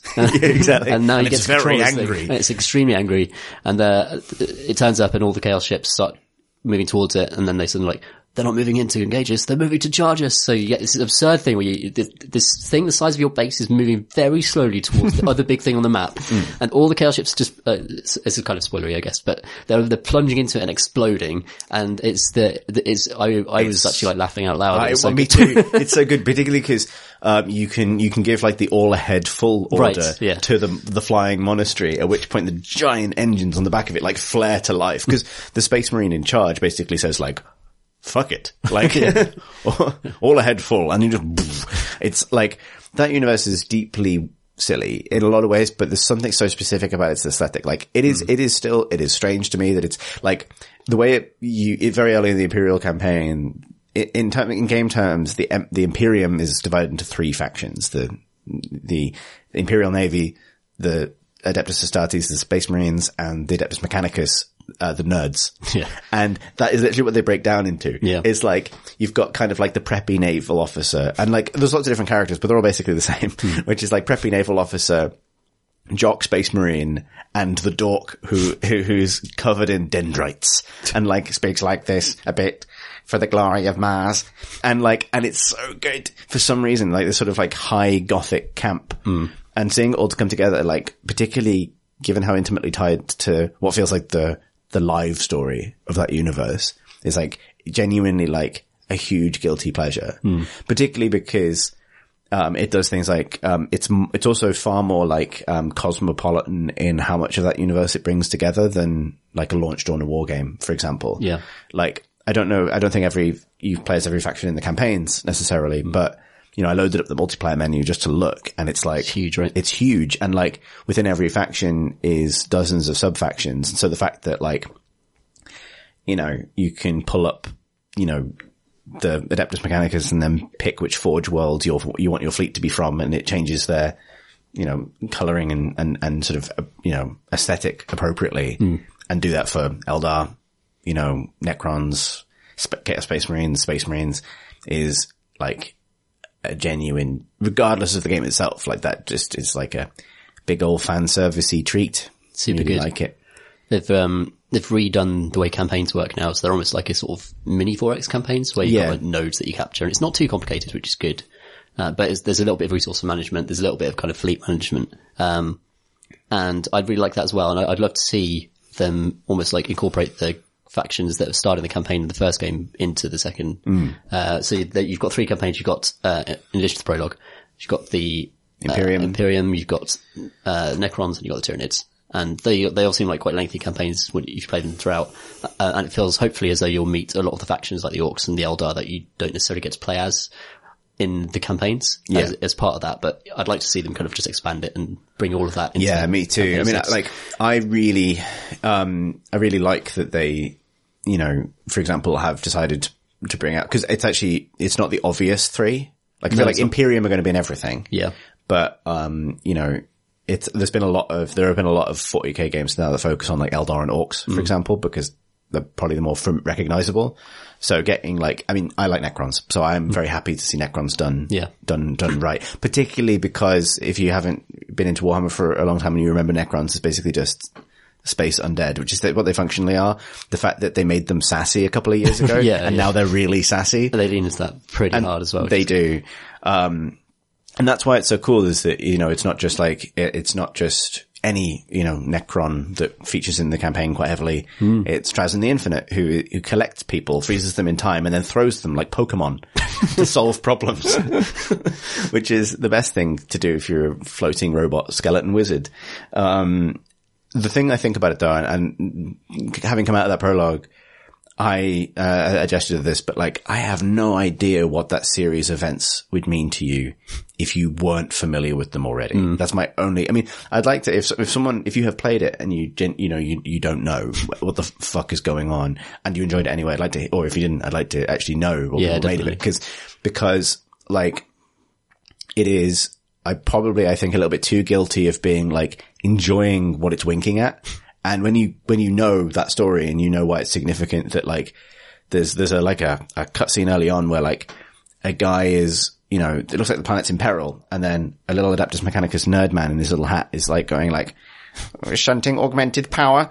The augmented power is here, I think, or something. And then it zooms out to reveal that scatter beetles are helping him. And a skeleton is looking in from the side of the room like, hmm, Yeah. what does that mean? And then a big force field appears and the planet is okay. And I know exactly what that means, but I would forgive anybody for having no fucking idea what is going on. And it doesn't explain any of it at all to the point that it almost relies on you having read either a wiki page, which is more likely, Or several books. several books Yeah. worth of 40k back matter. So That's true. That's just story stuff, but I don't know. I, I guess maybe if you just enjoy the bizarre, ex- the richness of it, like the kind of exuberance of it, then there's something there. But It's it's likely absurd. I think the skyboxes. Skybox is a weird term for it's space. big space objects in big space. space objects in space. box. And, uh, and one of them is just, you know, uh, the, some of the more epic scenes, they just, the skybox is just full of ships. And it's actually like, it's not a big budget game. You feel as though, Yeah. uh, it, It's a manageable budget game. it's a manageable budget. game. yeah. So you kind of feel its limitations as you're watching it, but the kind of, the, the, that they've attempted it so earnestly and, uh, helps me to buy into it and be like, yeah, Yeah. it is big. I think there's something to be forever. said for like whenever you see something not, it matters when something specifically is rendered. Like they have a, you know, they really, they actually show the warp, which is cool. Like you see, Yeah. Um, you know, if you're not familiar with Warhammer 40,000, the, the equivalent of hyperspace is basically you go into hell and then you come back out of hell wherever you want your spaceship to go. And most, I, I can't really think of a 40k game that does anything other than show ships vanish into the warp and come back out of the warp again. And I know it's me talking about things exiting hyperspace, but it, it hap- you know, but there's a great scene where you see a ship exit the warp from its perspective, exiting basically a purple demon realm full of huge grinning faces leering out of vast cosmic nebula. And then the, that rips away to plonk them in the middle of a huge space battle taking place between angry cathedrals. and it's like, yeah, this is great. like, Yeah, really I, good. I, I see that, and uh, I got a massive kick out of it as a fan, and it also makes me think someone one day must sling a few million dollars at a film that will probably properly do this and Yeah. go all in on it. And man, Ah, it might be bad. It would will- be like- I will watch the fuck out of It it. would be the, you know, it needs the Jupiter ascending treatment. yeah, yeah. Um, go all in. yeah, the, there's, um, and then he does stuff like, uh, have you played any of the Imperial campaign, the Imperium campaign? I played um, I think the first sort of hour of it. Right. Because quite early on, it starts actually using art from like classic Warhammer supplements. It uses art from like the re- really early uh, Horus Heresy art and stuff and does animatics based on it. Yeah, it's nice. like, oh man, it's great. Although it has been disconcerting to learn how loads of names are pronounced. oh no, It's definitely Horus, which Oh, sounds a lot like Horace. He's saying. Of- Yeah, uh, yeah. and it's Horus Heresy. definitely, um, it's definitely. How could you, it's- Horace? It, it's oh, the the the Space Wolf Primarch that I thought was Leman Russ. It's thought- apparently Lemon Roos. Oh, come on. no, Which sounds like something you make on Bake Off. Roos, lemon. It's Roos. They they say Roos. Wow, it's it's it's really Russ. weird. It's really weird. The- but you just know Games Workshop will have had the official stamp on that stuff. So Yeah, I know it's probably right. I'm, I'm disturbing. Based on what happens later in that story, no spoilers. I'm dreading what happens when Roboute Guilliman shows up. Oh, How yeah, the fuck damn. do you say that? We'll find out. good point. Um, it's going to have it's going to have more significant ramifications for miniatures monthly than it does for this podcast. But like, Yeah, enjoy our segment on that. Yeah. Coming too soon. yeah. Um, we should talk about what you actually do in the game because I've talked Hmm. about what it means in terms of pictures of spaceships, which I'm a fan of, but nonetheless. Yeah. How would you sign it up, Tom? I'd be curious to see your take on it as an RTS. Um, so there's no base building or anything like that. Basically, you tend to have like quite a small fleet of three or four ships, uh, but it's about m- micromanaging the subsystems of those ships and their sub abilities, uh, to the extent that actually you can uh, quite happily put a lot of the your fleet on a, on autopilot and have them just do the maneuvering in their own ranges themselves, uh, and then basically just micromanage their, their sub abilities. So you can launch fighters and stuff. You can launch bombers and you can launch various types of torpedo. You can, uh, you know, attack them with certain various types of lasers. If you're within range, you can launch boarding actions of various different kinds. Uh, and it's, it's about intense micromanagement of very large, lumbering ships. Some escorts that help and do sort of like recon and scanning and debuffing and stuff like that. But for the most part, the decisive stuff is happening on your big capital ships. Um, and yeah, the UI is terrifying for the, for the, for, for battles. But once you've kind of spent a couple of hours with it, it kind of starts to click into Yeah, I think it's pretty good actually for the because I mean the way I think the thing that's scary about it at first is so the game is you're right the game is split between um essentially what I would describe as sort of in the moment or reactive decisions. Like there's a lot of things that are like triggered abilities, like in uh, like in a, an uh, uh, a RPG or an MMO or something. Like Yes. you know, if you hover over the button to uh, fire boarding torpedoes, which is the be- the best idea. It's a torpedo full of man. you have two torpedoes: torpedo full of gun, torpedo full of man. If you fire a, a torpedo full of man, it goes sideways. It goes sideways. If it hit enemy ship, a fight takes place inside that ship you'll never see, and you find out how many of those th- their people died and how much of a morale problem this was. How unhappy they are following the arrival of Torpedo Man and his friends. Um, and when you hover over that, you can see the side arcs and you trigger it and you choose a target and so on. And then, uh, you also have torpedo, uh, of gun, which goes forwards. And when you hover over that, you'll see the forward trajectory because they'll fire out basically linearly. And they're essentially projectiles. They're almost like action game projectiles. You have to, there's no picking a target for that. You just launch them and they start going in that direction. And if you have positioned yourself cleverly and you know exactly where you are, hopefully you'll either block off an enemy's movement in a particular direction, forcing them to turn, or you will, um, hit them, which is good because they're, that they they go, they go bang. Um, so that's, you know, that's the sort of like, that's the sort of, but that's only like some of the buttons on the screen. And the reason it's scary is there's fucking loads of them. But the thing that's cool about it is the rest of them are also like, there's like almost like different orders of how regularly you need them. Because then like, the opposite end of that is on the, on the left hand side of the screen, you're basically configuring the priorities for the AI for a given ship. Yeah. Because you are encouraged to use functionally the autopilot. And it's like, it's like setting up a, like a Final Fantasy gambit on the fly. You basically say, engage at this range, um, with this facing, prioritize these guns. So you can just say like attack however you like at longest range, but you can also say only use your starboard. You know, I want you to attack, but at medium range and only with your starboard guns. And then the AI will plot a course for itself that means that it sticks near the target. Yeah. Doing that. You can then on the fly change a ship to say actually attack head on because you want to necessarily use the torpedoes in a bit. And so you set that up in advance and kind of keep it ticking over. And I really like that as sort of like on the fly, almost like programming the different ships. Yeah. Because you can leave them and they'll probably do something approximately right. But those buttons are just for optimizing the approach. And then you've got like some specific things, like you have a, a bar that you can burn to either like boost the engines or boost your turn rate, that kind of thing. So you can like temporarily go, and that adds this really cool, like, sometimes almost like, um, action sort of based thing. Like if a, if a, if an enemy ship goes critical and is going to blow up, you see like a ring around it and that's the size of the eventual explosion. And then another ring starts to fill out from the ship. And when it reaches the edge, the whole thing blows up. So that's when you want to give emergency orders to your ship to like do a hard burn to turn and then a full engine burn to try and get out.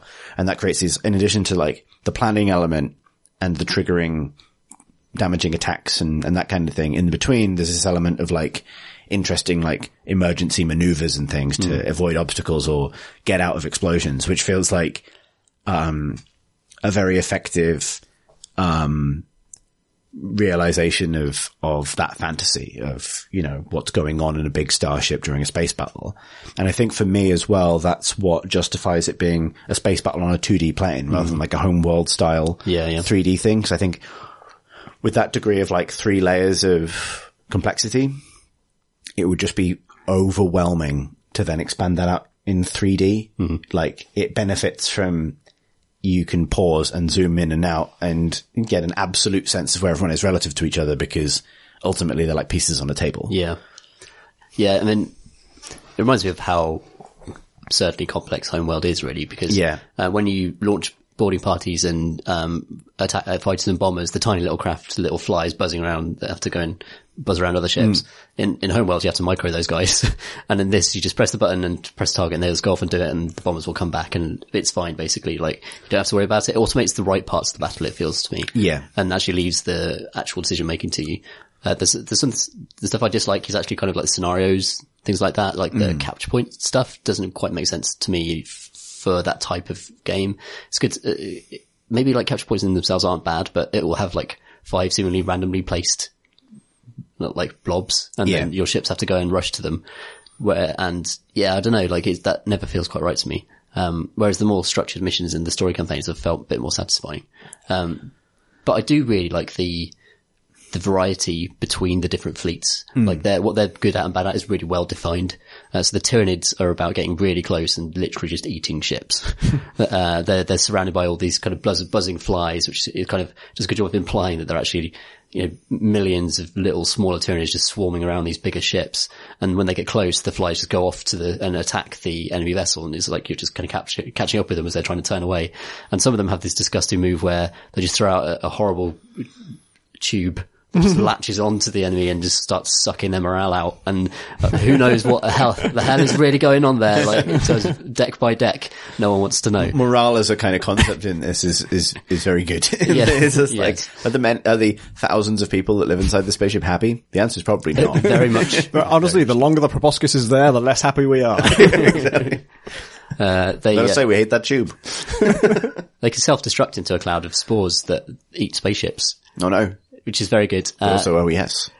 they yeah they they uh it's they've done a good job of um differentiating the factions so the imperial faction is a kind of good mid ground between like artillery and, and firing chaos like as in the uh, uh, tabletop game they're very good at range they've got really amazing artillery and long range kind of crazy big shot stuff uh, and then eldar are just very tricky and hard to kill and very fast. And orcs, uh, I feel have been a bit screwed over in this edition perhaps because they get eaten by tyranids. Like the whole thing with orcs is that they just charge in and smash stuff at, like at close range and the tyranids just eat them. They just eat them. it's, it's, just, it's tragically true of the, the Wolf 140,000 universe as well, but uh, yeah, Well, those two are destined to kind of consume each other. Like, yeah, that- for sure, yeah. Uh, the orcs at least will seem happy about it, like Yeah, exactly. glorious death. Yeah, I haven't really dug into the grand strategy layer much yet, and it, but um, one thing about it that I, I didn't realize is that like it's really not a series of. It's probably obvious, but it's not a structure. Once you get out of those tutorial missions, it's not really a series of structured battles. It's, No, no. it's matches essentially, like like a like a Total War campaign or like um like a linked tabletop campaign. You say, I'm going to deploy this fleet here. It has this force composition, which is essentially its points value, and you take on whatever fleet is there. Um, and if you defeat them according to several victory conditions, which are just sort of generated for you, then you take over that sector. It's not like Yeah. an RTS campaign or something like that. And no, no. I actually quite like that. The thing I like about that is I feel like, um, I've only just started playing and I, I hope I'll, I'll stick with it and I, I definitely want to play more, but, um, it feels like more like an XCOM campaign or something where you can probably drop in and just play like a map. Yeah, You yeah. know, do a, a round. Um, and then uh, drop out again. And talking about it being um, reasonably scoped, I think that's a really sensible decision if you are developing an RTS game for how to structure a campaign because it allows you to focus on the fundamental systems of the game rather than having to design, you know, let's say 25 hand designed missions for the course of a scenario. And obviously if you are Blizzard, you can do both. But if you're sort of developing an RTS, then getting the battle, the fundamental battle game, like the matched play, I mean, I've used a Warhammer term, but like battle game down and just building a meta campaign around that that makes, gives those games a bit of context is a smart way of doing it to me. Yeah, I'd much prefer that. Like it's the old, um, Dawn of War expansion. What was it Dark Crusade? The- Yeah, the- right, yeah. And that, that is flaws, but I'd much rather that over a, you know, a, a linear thing. Blizzard, Yeah, I think, that was way better. uh, StarCraft 2's campaigns always struck a really nice balance actually here where they Yeah. do have like, again, this is Blizzard cash helps and, uh, Well, I was going to say it's almost like Right. they only get through it because of the sheer investment of time and money it took to get through it. and it seems like super hard to design satisfying RTS missions. I can't think of many that, like a handful that are really sort of outstanding. I mean, there'll be a few like Warcraft 3, which I need to play. Um, there's a couple of Company Hero ones, Company of Heroes ones I'd mention, but like actually really great handcrafted RTS missions, pretty hard to come by. Uh, so the idea of actually just making it more of a sandbox. Maybe it's just a smarter thing to do. Yeah. One of my favourites in RTS campaigns actually was in um, not Dark Crusade, but the next one, the Sisters of Battle one, Oh yeah. uh, Soulstorm. Yeah. and it's against the Sisters of Battle, and they have a I don't know the Warhammer term for it, but an angel, A living saint.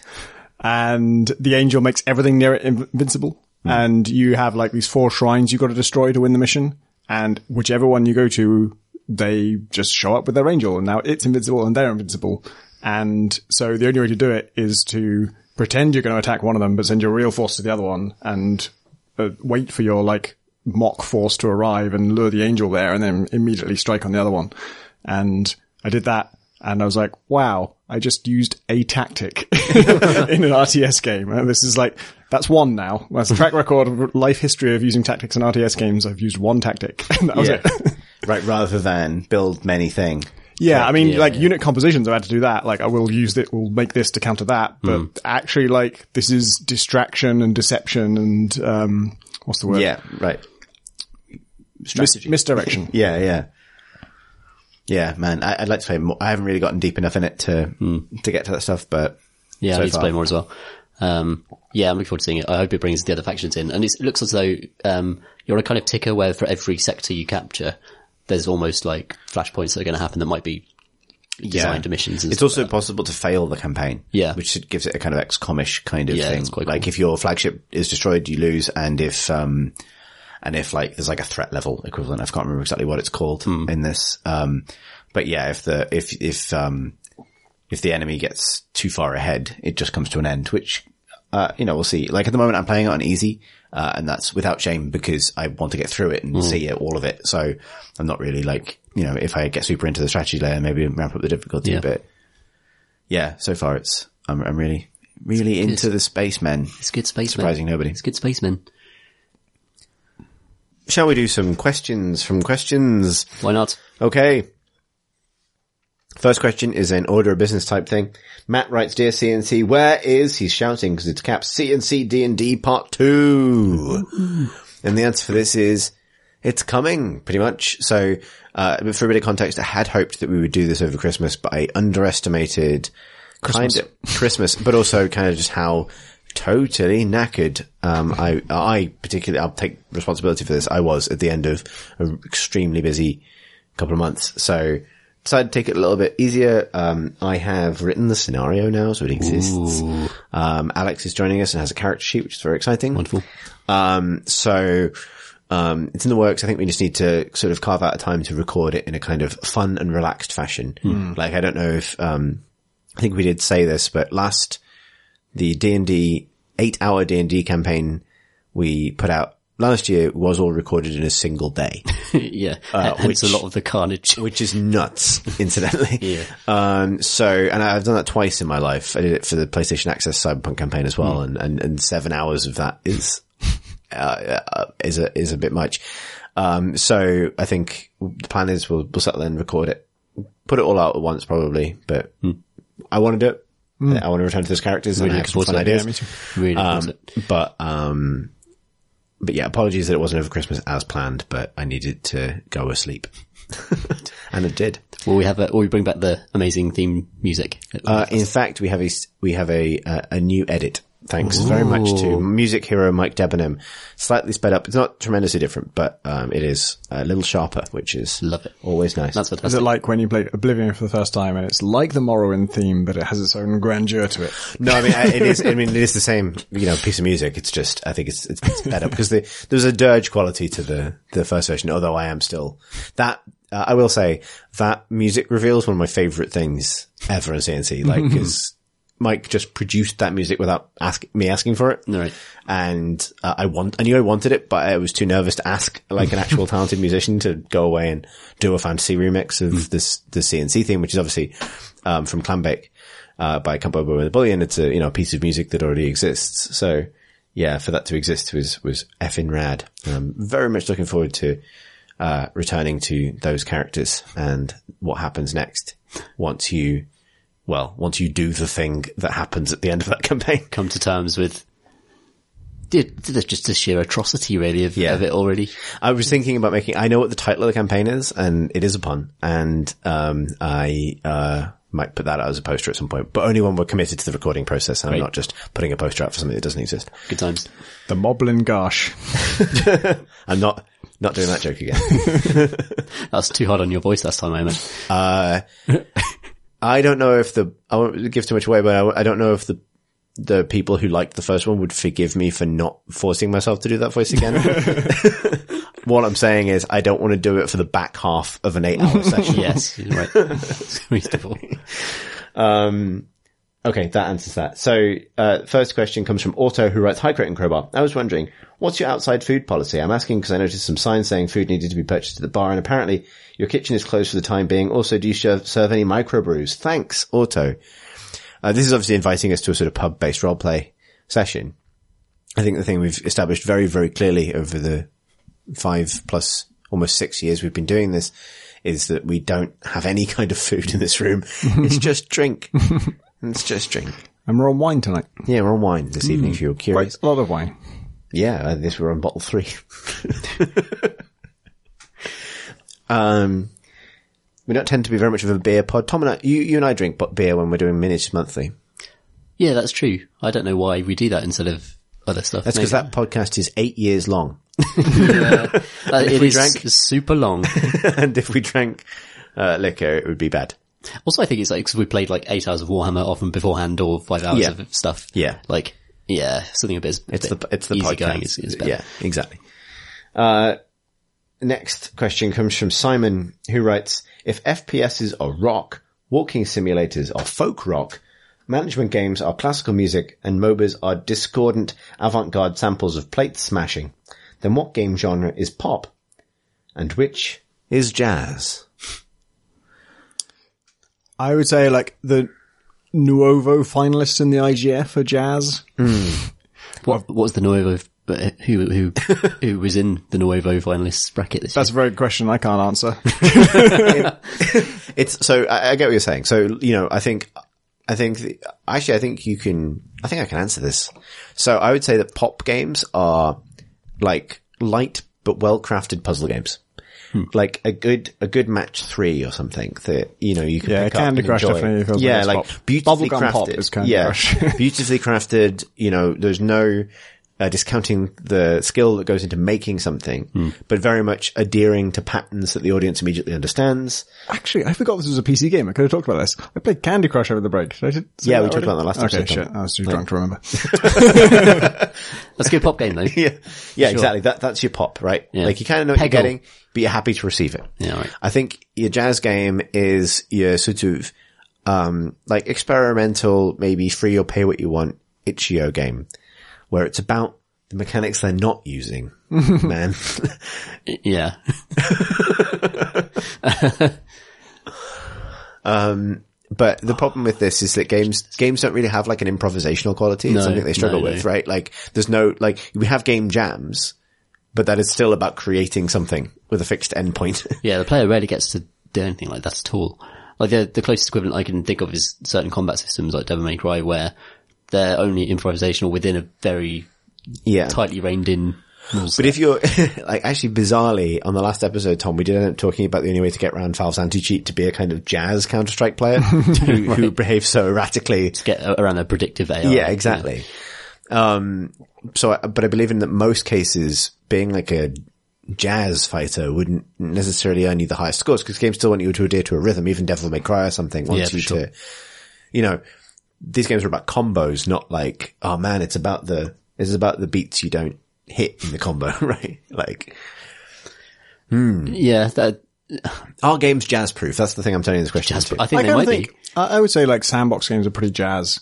Cause there's no like fixed metric you're trying to, you know, maximize or anything. Hmm. Like even just Minecraft is just doing what you like and creating your own thing Yeah, yeah. and finding your own groove. The true I sandbox. should I should mention Jazzpunk here just because that's the word jazz in the title. And someone's going to at us or me if we don't. So Yeah, it's a good point. Um, yeah, I think sandbox games are a decent example. Like, yeah, maybe, yeah.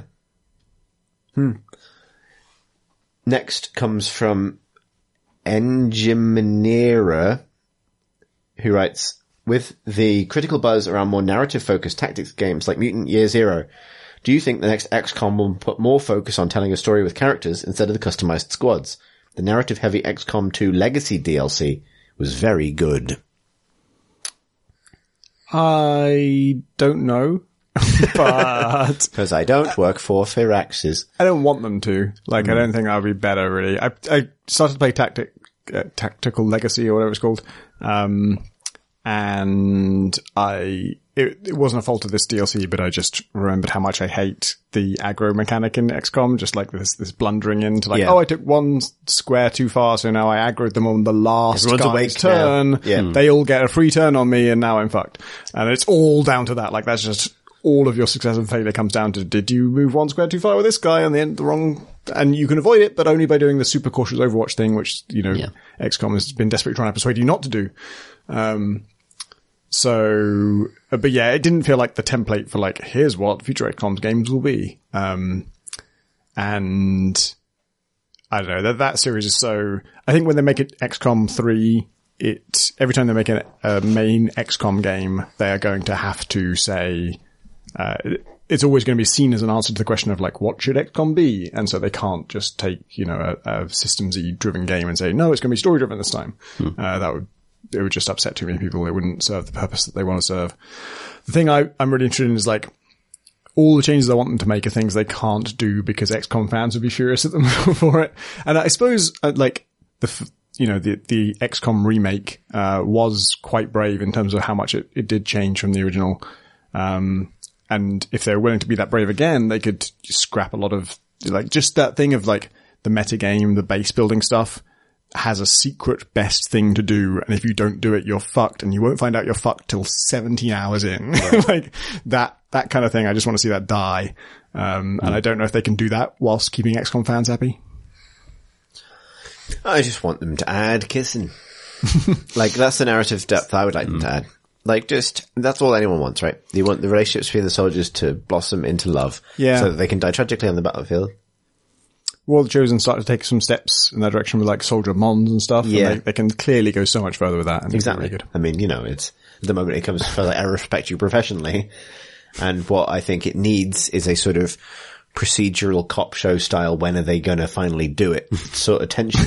you know what I mean? Actually, there's something kind of cool that I, I hadn't thought about myself so much in playing, but everyone has a inherent, they have a natural like compatibility rating. And that does not limit their bond rating, but it affects how fast their bond levels up. And uh, I just saw a tweet from someone saying like, like, oh, you think just because these two main plot characters have a 5% compatibility rating that I'm not going to ship them? Well, I'm just going to put them on every fucking mission together until they goddamn get it together. Yeah, I mean, that is a, a time honored dramatic impetus. Um, and I think more games need to accept that, you know, this, that is the fuel that fires a dozen, like, American TV shows of, of all kinds of crime types. Is You know? it it's Fire Emblem? More people should steal Yeah. mechanics wholesale Like, Fire, Fire yeah, Emblem. yeah, I mean, Fire Emblem has, like, the fact that all the characters are pre-designed, That's right? true. That, that, there are so many of them. There are so many of them it's almost like the procedural. yeah. Um, as good. Yeah, I mean, you know, I, I think I said after I reviewed MechWarrior, sorry, not MechWarrior, Battletech, that the only thing I really wanted for that game to have is like, you know, shipboard, you know, romance between missions, people getting in, in tiffs, you know, thing of the week. Cause those procedural strategy games are, are functionally sort of procedural, like procedurally in, in the TV sense in that it's like mission of the day type hmm. plus I know what they need to add is the thing that you do if you're writing a mystery, m- murder mystery show or something, which is also add the personal character drama of the day that runs alongside Yeah. the mission is maybe informed by it. Hmm. That is the dimension that they're missing. The level is like, this person's trying to figure out how they feel about the fact that this person wants kids and they don't. But also, it's a hot drop onto Stygies 5. you know- ah, but then I don't understand why we don't see more of this sort of thing in games because so many articles have been written about Mass Effect and you know, dra- you know, Bioware relationship Yeah. stuff about the characters there and what that says about them and what choices people made about who the the relationships they choose chose to pursue, and that ran alongside a nerdy as fuck sci-fi epic. And why why can't we have more of both of that? yeah, Games, I. I think It's, maybe it's just hard to write. Right?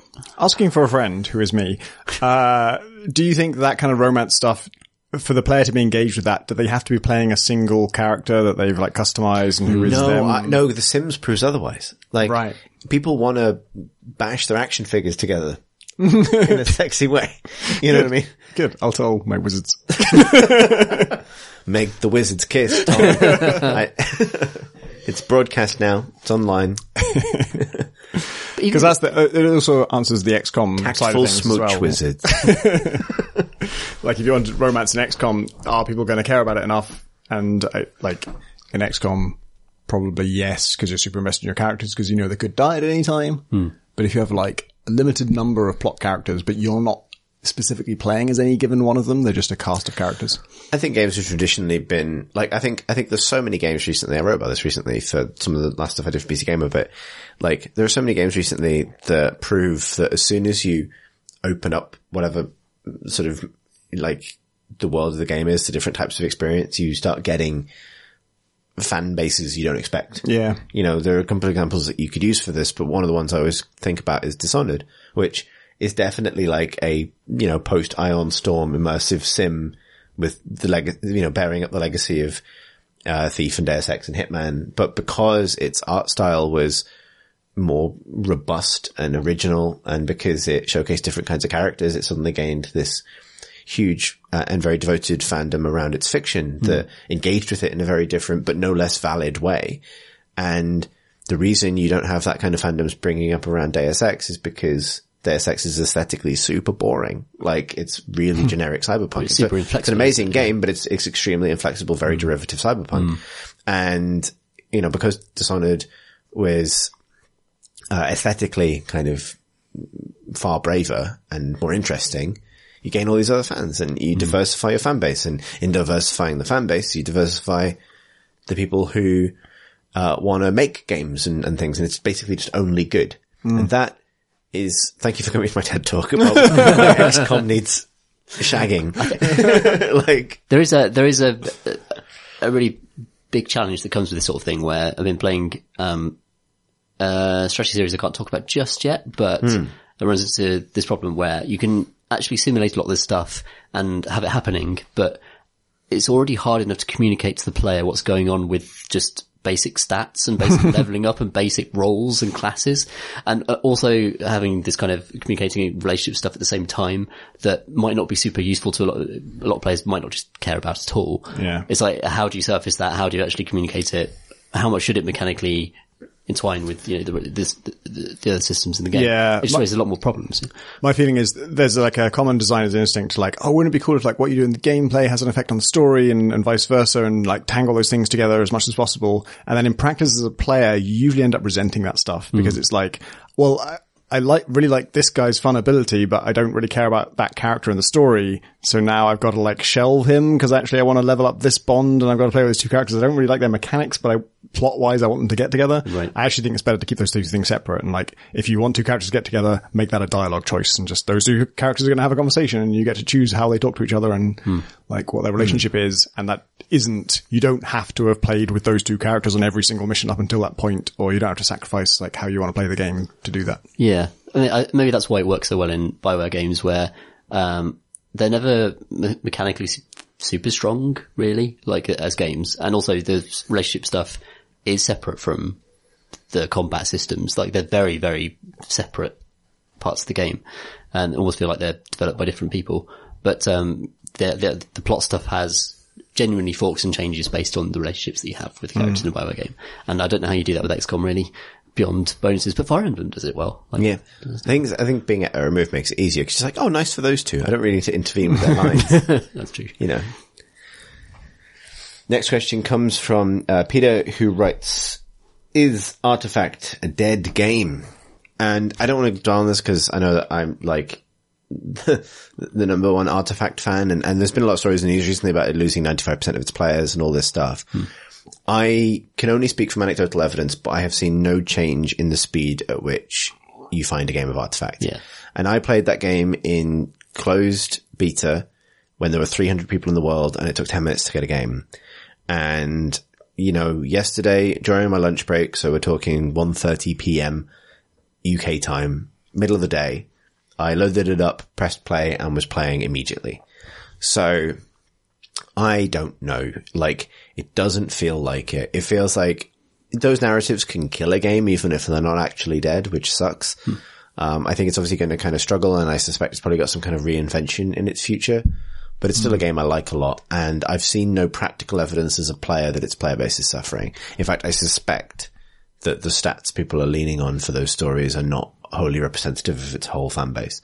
Particularly because there's a lot of players in China, for example, and I don't know if they're being tracked in the same way, for example. You know, there's lots of things that could be potential answers for that particular thing. Player numbers, like, it is an online game. Like, it is about getting a game. Like, so it's, it's reasonable for people to cover the fact that a fan base is uh, shrinking or a player base is shrinking.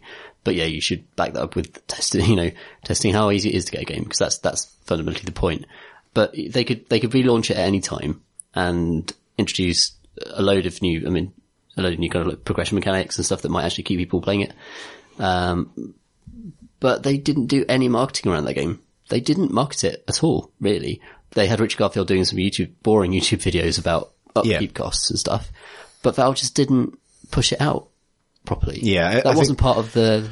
I think they, wanted they in some ways let the narrative be determined for them. Yeah. And it became about the, the payment stuff and it's far less egregious than most games like that. It's just But- badly communicated. They left it at the very last minute to announce even how it looked. Like, you know, that yeah.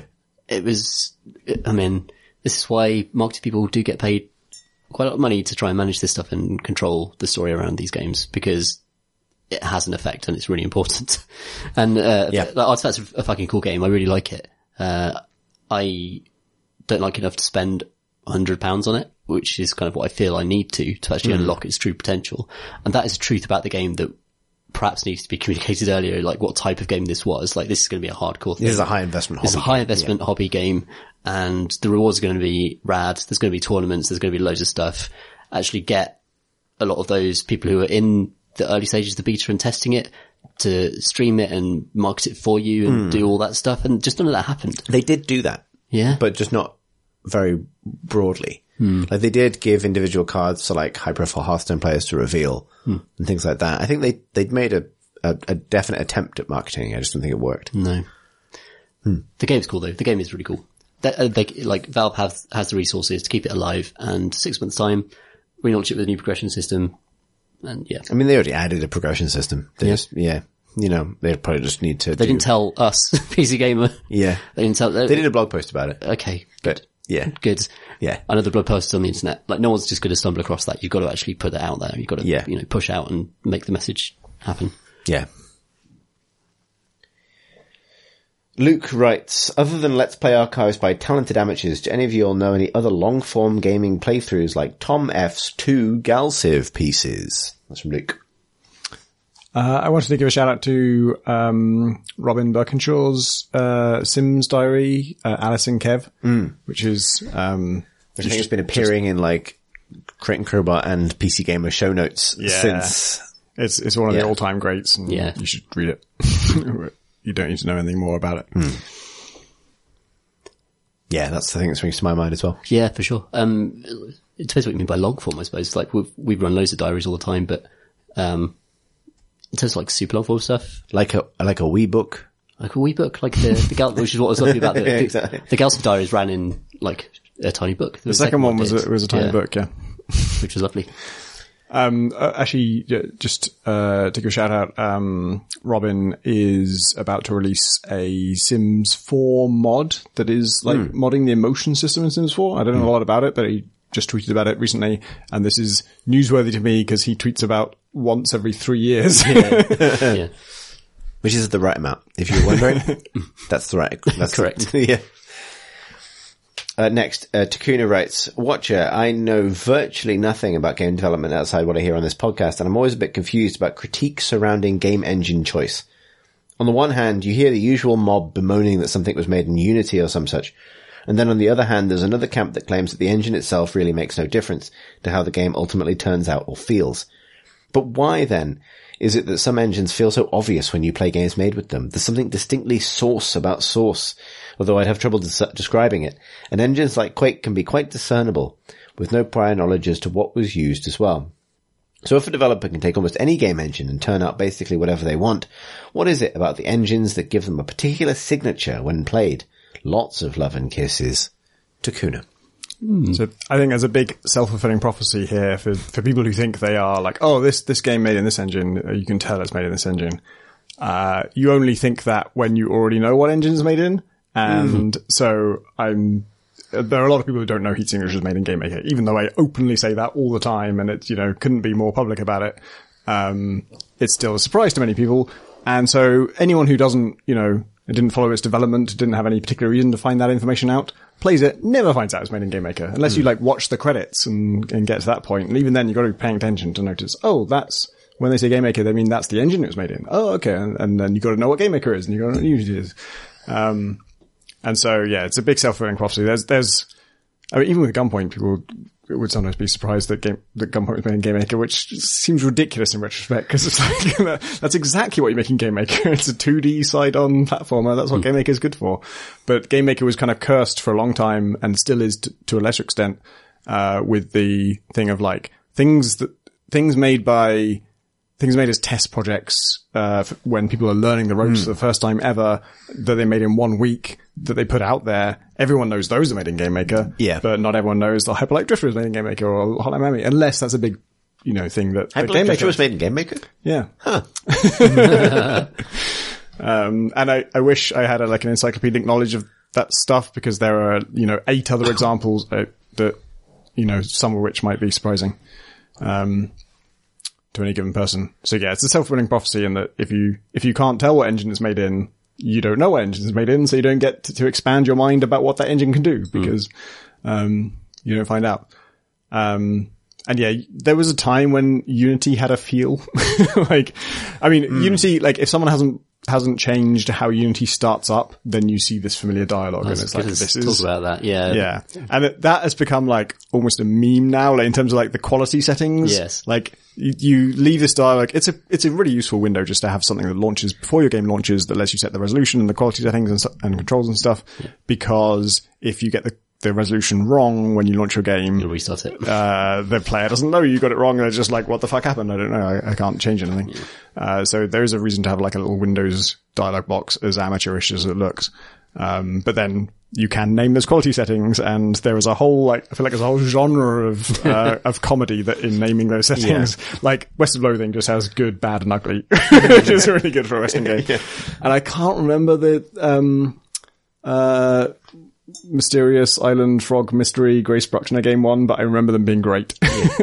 It's, I mean, it's partly because the, the, the Unity defaults of like good, great, fantastic is a tremendous cop out from whoever wrote that, that default text. Yeah.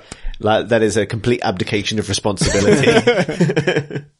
and it always defaults to like mediocre or something for some reason. yeah.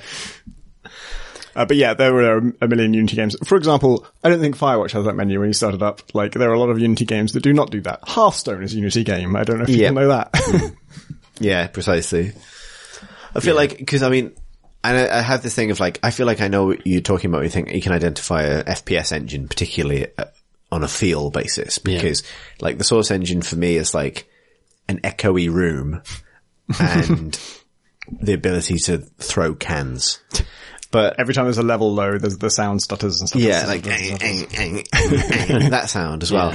Uh, this is we're, we're, we're at risk of wandering back into that kind of weird Quake ASMR territory.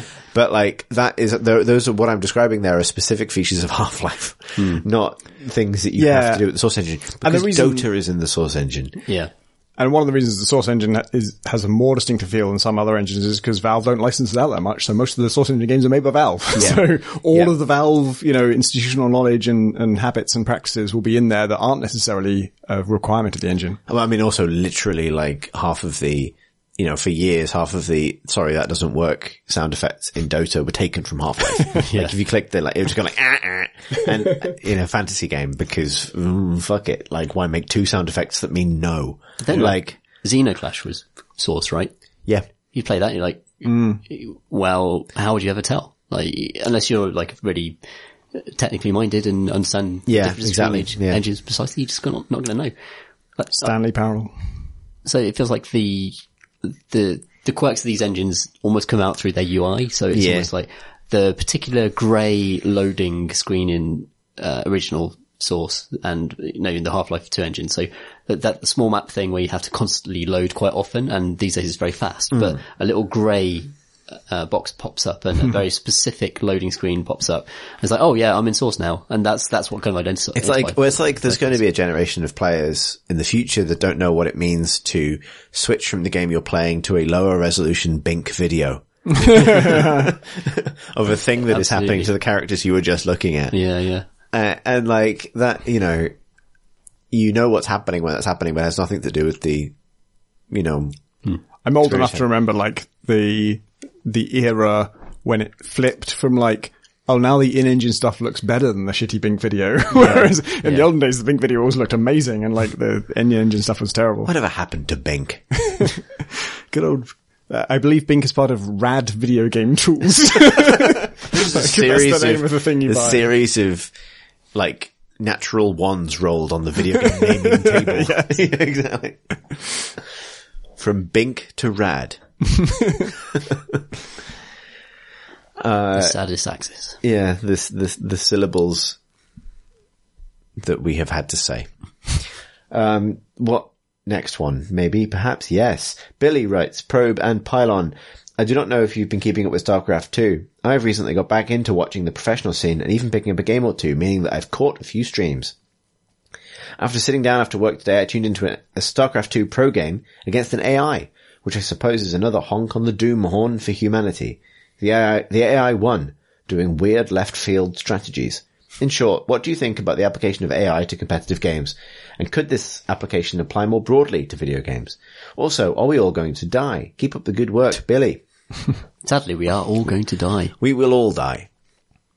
It may not be not necessarily though. from a If, StarCraft. if I am slain by a StarCraft bot, That's a this good is way to this go. episode. yeah, that's a good way to Enjoy go. the irony.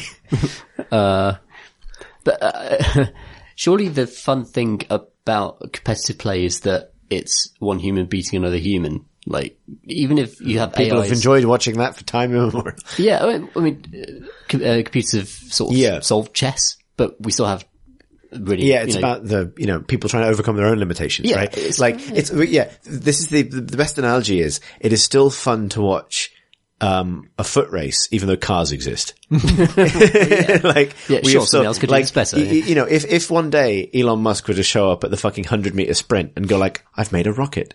and you like, you'd say, you'd say, fuck off, Elon. I mean, that's, what you norm- the point. That's what you normally say to Elon Musk. yeah, it is, yeah. In many contexts, but yeah, even Yeah, especially exactly. you know, you would tell him to piss off, and and for good reason, Yes. because the point is not can how fast can this be done? Hmm. It's how fast can a human do it? Because that's principally what we're interested in as humans.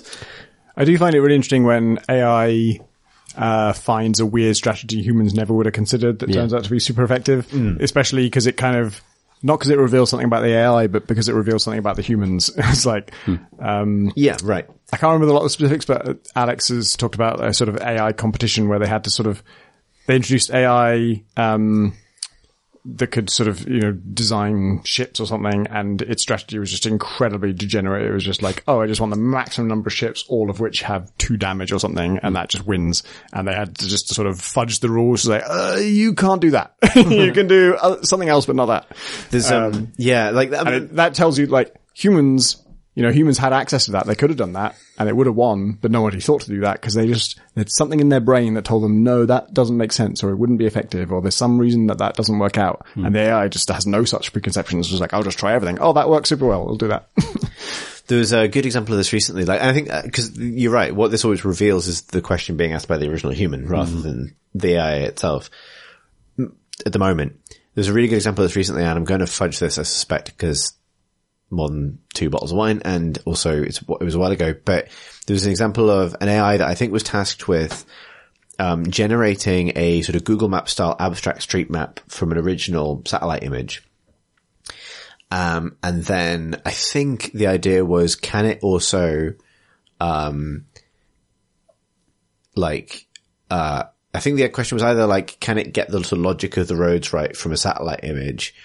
And can it, um, sort of be, uh, used to sort of, uh, log- does it under, the question was essentially for the AI, like, does it logically understand the logic of these roads in a way that it could generate a realistic satellite image from the original data? I think that's right. It might be wrong. The point is, that the AI instead just developed a way of cheating at the test being set by inventing its basically its own form of steganography, where it would encode the original satellite image into the data of the abstract image.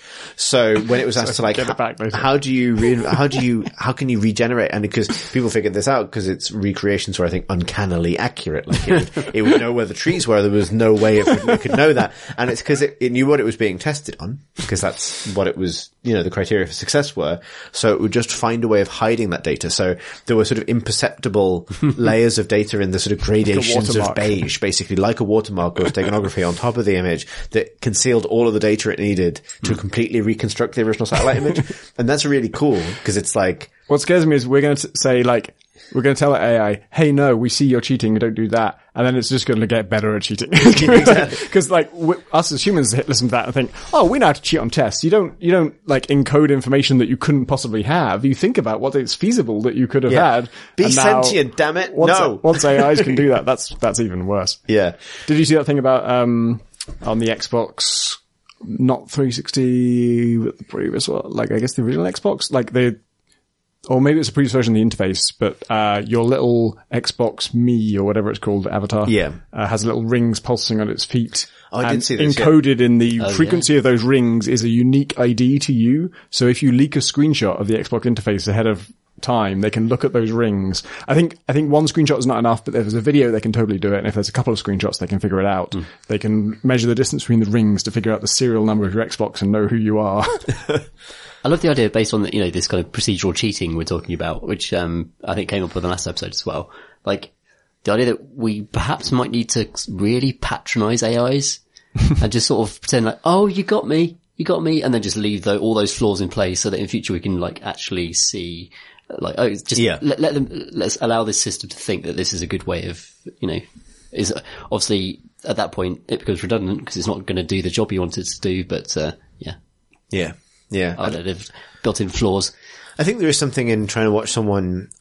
Again, this is the thing I always comes back to. It's about the human drama. Like there is there is mileage in watching a person trying to overcome the AI or trying to overcome a system. That's the heart of speed runs for one thing. You know that that has that has legs because again, it's a it's a personal drama, and even to the extent we're watching two AI going at it, uh, not kissing this time, but um, simply fighting. Um, is in a sense robot wars. It's still about the people who made the robots. You know what I mean? Like it is like turtles, kind of people all the way down with this sort of thing. So I don't think you can ever say like, you know, would it, you know, are we all doomed? Like essentially, yeah, to answer that part of the question, are we doomed? No, because it's presently everything we find interesting about AI is really what we find interesting about the people who framed its bounds or, or Or established clashed or its interest interacted. level. You know what I mean? That kind of thing. Yeah, I'd sure. be interested to know if you could give a deep learning algorithm like a list of materials and ways to build robots so that it could design robot wars contestants and see how the AI and that's how Tom each other. Francis destroyed the world. But then presumably it would become about the person who builds the best robot to design the best robot. Perhaps. Because like the wedge thing in Robot Wars was kind of like Oh, yeah. Wed- humans finding a bug in the system, but I, I bet if you put AIs to the task, they'd find a different bug like, that yeah. defeats the wedge. it's like, yeah, it's like, yeah, the, the universe's deadliest foe, like the mobile doorstop. It's like, we can't, Oh, it's a it can doorstop, stop but it a- can move. It can stop a door, and that's the thing we use to secure everything in the world. I love that at one point the robot was meta was Wedge versus Hypnodisc. And that was like a legit kind of like, what do we all, what do, what do, uh, middle-aged British men and their sons do in garages now that Trying to has been invented? exactly. like, what is the counter? what was the this? Hypnodisc? It was basically just uh, a small oblong with a very big disc on the front that rotated and at greater and greater speeds with little kind of nodules on it that gave it weight. And as soon as it contacted in even the slightest manner with uh, another robot, the other robot would just fucking melt. it was just obliterate it. So wedges would come and try and get underneath it and like it could be flipped and it had no like self-righting mechanism, which was a part of the robot was messed up at the time. uh, and, uh, and yeah, you know, if this thing just touched the flipper or part of the wedge, just all these like very carefully, you know, I feel like we've got- so- armor panels which shatter into the, the stadium, basically. I feel like we've got an international listenership that may not be aware of Robot Wars, in which case what I need you to imagine is imagine a time where in the 90s, uh, Britain embarked on a series of kind of like dystopian Mad Max battles to the death between Roombas.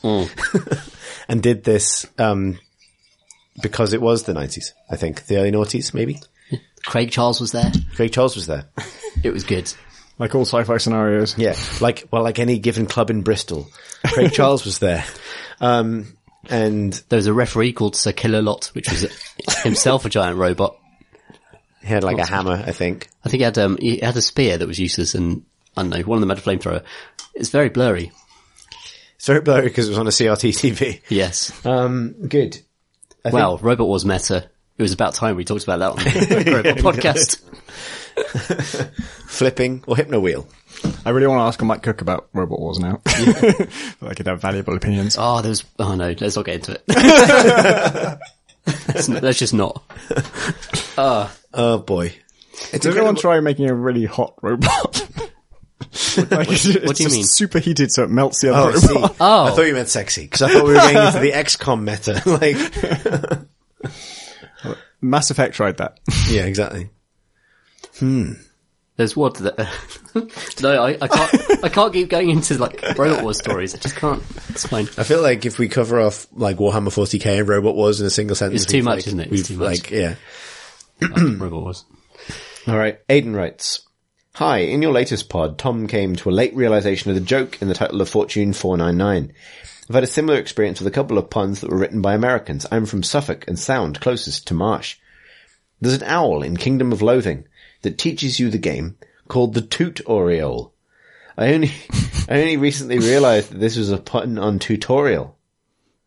Um, secondly, some American Pie derivative has a joke, so- sorry, has a jock shout, what comes before part B, part A? When it should clearly be, what comes after part D, part E? I love how just like scholarly and sensible that sounds. Yeah, exactly. well, logically it would be E. Can you think of any puns you did or didn't get? Thanks, Aiden. I think that's mostly just a very good email. Yeah. This is, uh, it's also a pet, uh, topic of mine. Um, I'm fascinated by the game titles that have puns in them that people don't get because it's like Invisible Ink is a classic one. Yeah. A lot of people don't realize it's a pun. uh, Like, it's spelled like Invisible Incorporated, but it's a pun on Invisible Ink as in an ink that disappears. No, I didn't. I thought for a second. uh, one that took me years to get was Murdered Soul Suspect, which is spelled like soul as in your spirit. Um, but Yeah. obviously it also Your is a play on being the only suspect, which I didn't get for ages. I think they, they fucked that for a lot of reasons. It's not a very good game, but also because it's a subtitle. It should just be called Soul Suspect. If it was called Soul Suspect, that'd be fine. And then the poem would stand alone. But because it's murdered, colon, Soul Suspect, it just doesn't quite. yeah. Murdered is a bad then- name for a game as well. No Man's Sky, it's not a, like a pun or a sort of play on words exactly, but it, it's a riff on obviously No Man's Land. And, uh, I, I sort of, I tweeted that because I had a thread of these things going of, of things people were like, oh, um, and one of the people who went, oh, on No Man's Sky was Will Potter, who is a writer on No Man's Sky. Yeah, I never really particularly liked the No Man's Sky pun because I don't think that's the part of No Man's Land you'd necessarily pull out as like switch outable necessarily. like you could go for like some man's land. And you'd be like, I get where you're going with that. you think it should have been called Some Man's Land? Yeah, exactly. There are Not all, some men on I this think it should have been called Not All Man's Land. That's what. I, um, also, it makes me think of um, One Man Guy by Rufus Wainwright, and maybe also Loudon Wainwright. I'm not sure if it's both of them. Um, yeah. Sorry, that was a complete fucking moment. Um, anyone else got any puns they don't understand? I can't think of any at the moment. There's got to be some involving Z and Z, right? Like some, I mean, like, I don't. Is Daisy an intentional pun? uh, we all say Daisy, right? No, Yeah. no one really says DayZ. Yeah, but like, what's the purpose of it being Daisy? Yeah, I don't know. Yeah, I'm sure that wasn't Uh, intended. the only like American Z pun that that doesn't translate at all that I can think of off the top of my head is uh, the lazy boy chair, which is not a game; it's a chair. but lazy boy doesn't work. Oh, um, oh damn it! There's a band with Z Z in the name that doesn't work if you say it Z.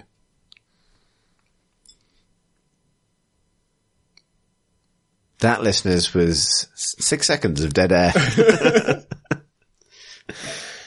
or at least it felt like it. Next is this Serif, who writes more with information in the question. Tom, you look like you're about to answer a thing that hasn't been asked. ZZ Top? I mean, it sounds worse in British English. it's not really a, like a pun in American English, right? Is it? See, see, no, I don't think it is. I think it's just I a don't name. it is. I think it is just a name. I don't think hmm. there's a. If you're American and ZZ Top is a reference, then Please- please, let me know help. because it's been years. Help Oh, me. there's like EZ is used a lot in American things, like EZ. Easy, yeah, EZ, EZ, mm. yeah. In fact, e- maybe even GG Easy is a thing people say in like Yeah. Overwatch and shit that like, if you pronounce it in America, in British English, doesn't make any sense. Yeah. Oh, GG EZ, what was that? Yeah, uh, uh go get EZ. Um, good game, good lizard. What are we talking about? We've had too much wine. Sorry, the, the the last and final uh, uh, email uh, that we have time for is from Veer Serif, who writes uh, with less a question, more a uh, pro tip. Dear CNC, do you like googly eyes? I like googly eyes. Try clicking the eight in the title of the Crate and Crowbar Discord Game of the Year page. Uh, and I can verify that if you do this, then, and we will link it again in the show notes, good, good job getting it into the show notes for a second time, um, then yes, they do gain the nominees excellent and very well implemented googly eyes, not least the Obra Dinn compass. Yeah, I was very impressed by this. And while you're at it, Viserif writes, hover your mouse over Subnautica's well-deserved GOTY ribbon for eight seconds. You can thank Discord later. Um, what this results in, and I kind of want to just, You're going to spoil it. uh, should I? You're going to ZZ spoil I it. think you should. Cause I don't think it's enough of a plot thing. people are gonna Plot thing. It adds the secret know what you result zero. And people have had a sufficient warning now. If they want to try it for themselves, they can That's call Yeah. now. Yep. 10. Uh, spoilers for a joke I don't know how was started that I live with. Um, if you, yes, it becomes, uh, and I think, uh, I think Kane even maybe tried to tease this. It becomes in zeroth place, therefore the actual game of the year, or indeed off the scale, and therefore maybe the worst game of the year, um, is, uh, my photoshopped face. And then you're treated to a montage of my face, uh, photoshopped in various ways. Sometimes not photoshopped. Sometimes it's just a screen grab from a movie I made as a student. and I, I mean, I, I, I think I, Horrifying fate yeah, exactly. in many ways. Um, but also the googly eyes things. Uh, but also the great thing about this and the thing I really truly appreciate about it is the googly eye gag has also been applied to the photoshopped photos of me from at various points in the last decade and a bit of my life. Okay. If you're, if you're interested in that niche. Yeah, exactly. Then Yeah. right Um, and uh, that is a, a Venn diagram that I, I, I didn't even really think either circle would exist. And the fact that it does is a source of, I guess, just reflection more than anything else. Industries of Titan. That's another pun title that not everyone gets. And it's a play on Titans of Industry. oh. hey, we had a legit oh. and uh, I interviewed Andy Wynn, who's the sort of creative director on that project, and he also did not get it when he joined the project, or when he was first approached about it, he didn't get the title. So Tom, I really appreciate you taking this time to return to answering a different question than the one literally about I why. knew there were more. I knew Yeah, there I are knew, others yeah. in the back of my head. Good. That is all of the questions and emails and things we have time for this evening. If you'd like to send us one of them for this, uh, you may do. Doing so involves emailing questions at crateandcrowbar.com or tweeting us at Crate and Crowbar. Uh, thanks as ever to our Patreon supporters, uh, What Who Done Bacchus on Patreon. find out how the Patreon do at patreon.com forward slash Crate and Crowbar. We have a YouTube for some reason. YouTube.com forward slash Crate and Crowbar. You may also find our Discord, which is excellent and full of people who are very good at jokes and thoughts. And eyes. comprised of all those things, like a shoggoth. um, you, uh, like a funny shoggoth. You may find it on Discord. The link is in our website, crateandcrowbar.com. I'm sorry. uh, finally, if you'd like to follow us as individuals on Twitter, I can be reached at C Thursten, that's C-T-H-U-R-S-T-E-N. I'm still thinking about Robot Wars. we, we lost Tom Senior about 10 minutes ago. yeah, sorry, I've been thinking to a about kind of like this entire time. fugue state. Yeah, just sorry. if you need to know anything about Robot Wars, just watch the spaced episode about Robot Wars. Yeah. Yeah, it's is a good one. very- It's a good one. Yeah. Involves the robot named War Bastard, which has influenced all of my thinking ever since I heard I think it's influenced all of British indie game development. yeah, yeah, yeah, for sure, for sure. Um, I'm on Twitter. I don't use it very much. Um, but nonetheless, if you want to see a picture of um, Brendan Fraser's face wrapped around a paint tin as my avatar, then you can encounter that at pcgludo.com. Dot com? It's not dot com. It's It's Someone find out that like pip.biz, which is what Pip gave her contact details for on the last pod, is actually like a site with a contact form. Please do not fill in the pip.biz contact form. It isn't real Pip. We didn't, we don't know who you're giving your details cannot to. be reached in We're manner. not one of those cool podcasts that registers like 17 different URLs and they're all like funny jokes. Yeah. One day, Tom. One day. Uh, I do use Twitter a lot and I'm at Pentadact. P E N T A D A C T. Good for Tom. And good for the causes of Tom. That's what the Conservative government say. That's the creative creative crowbar man. Oh, fucking hell. Thanks for listening, singer, everybody.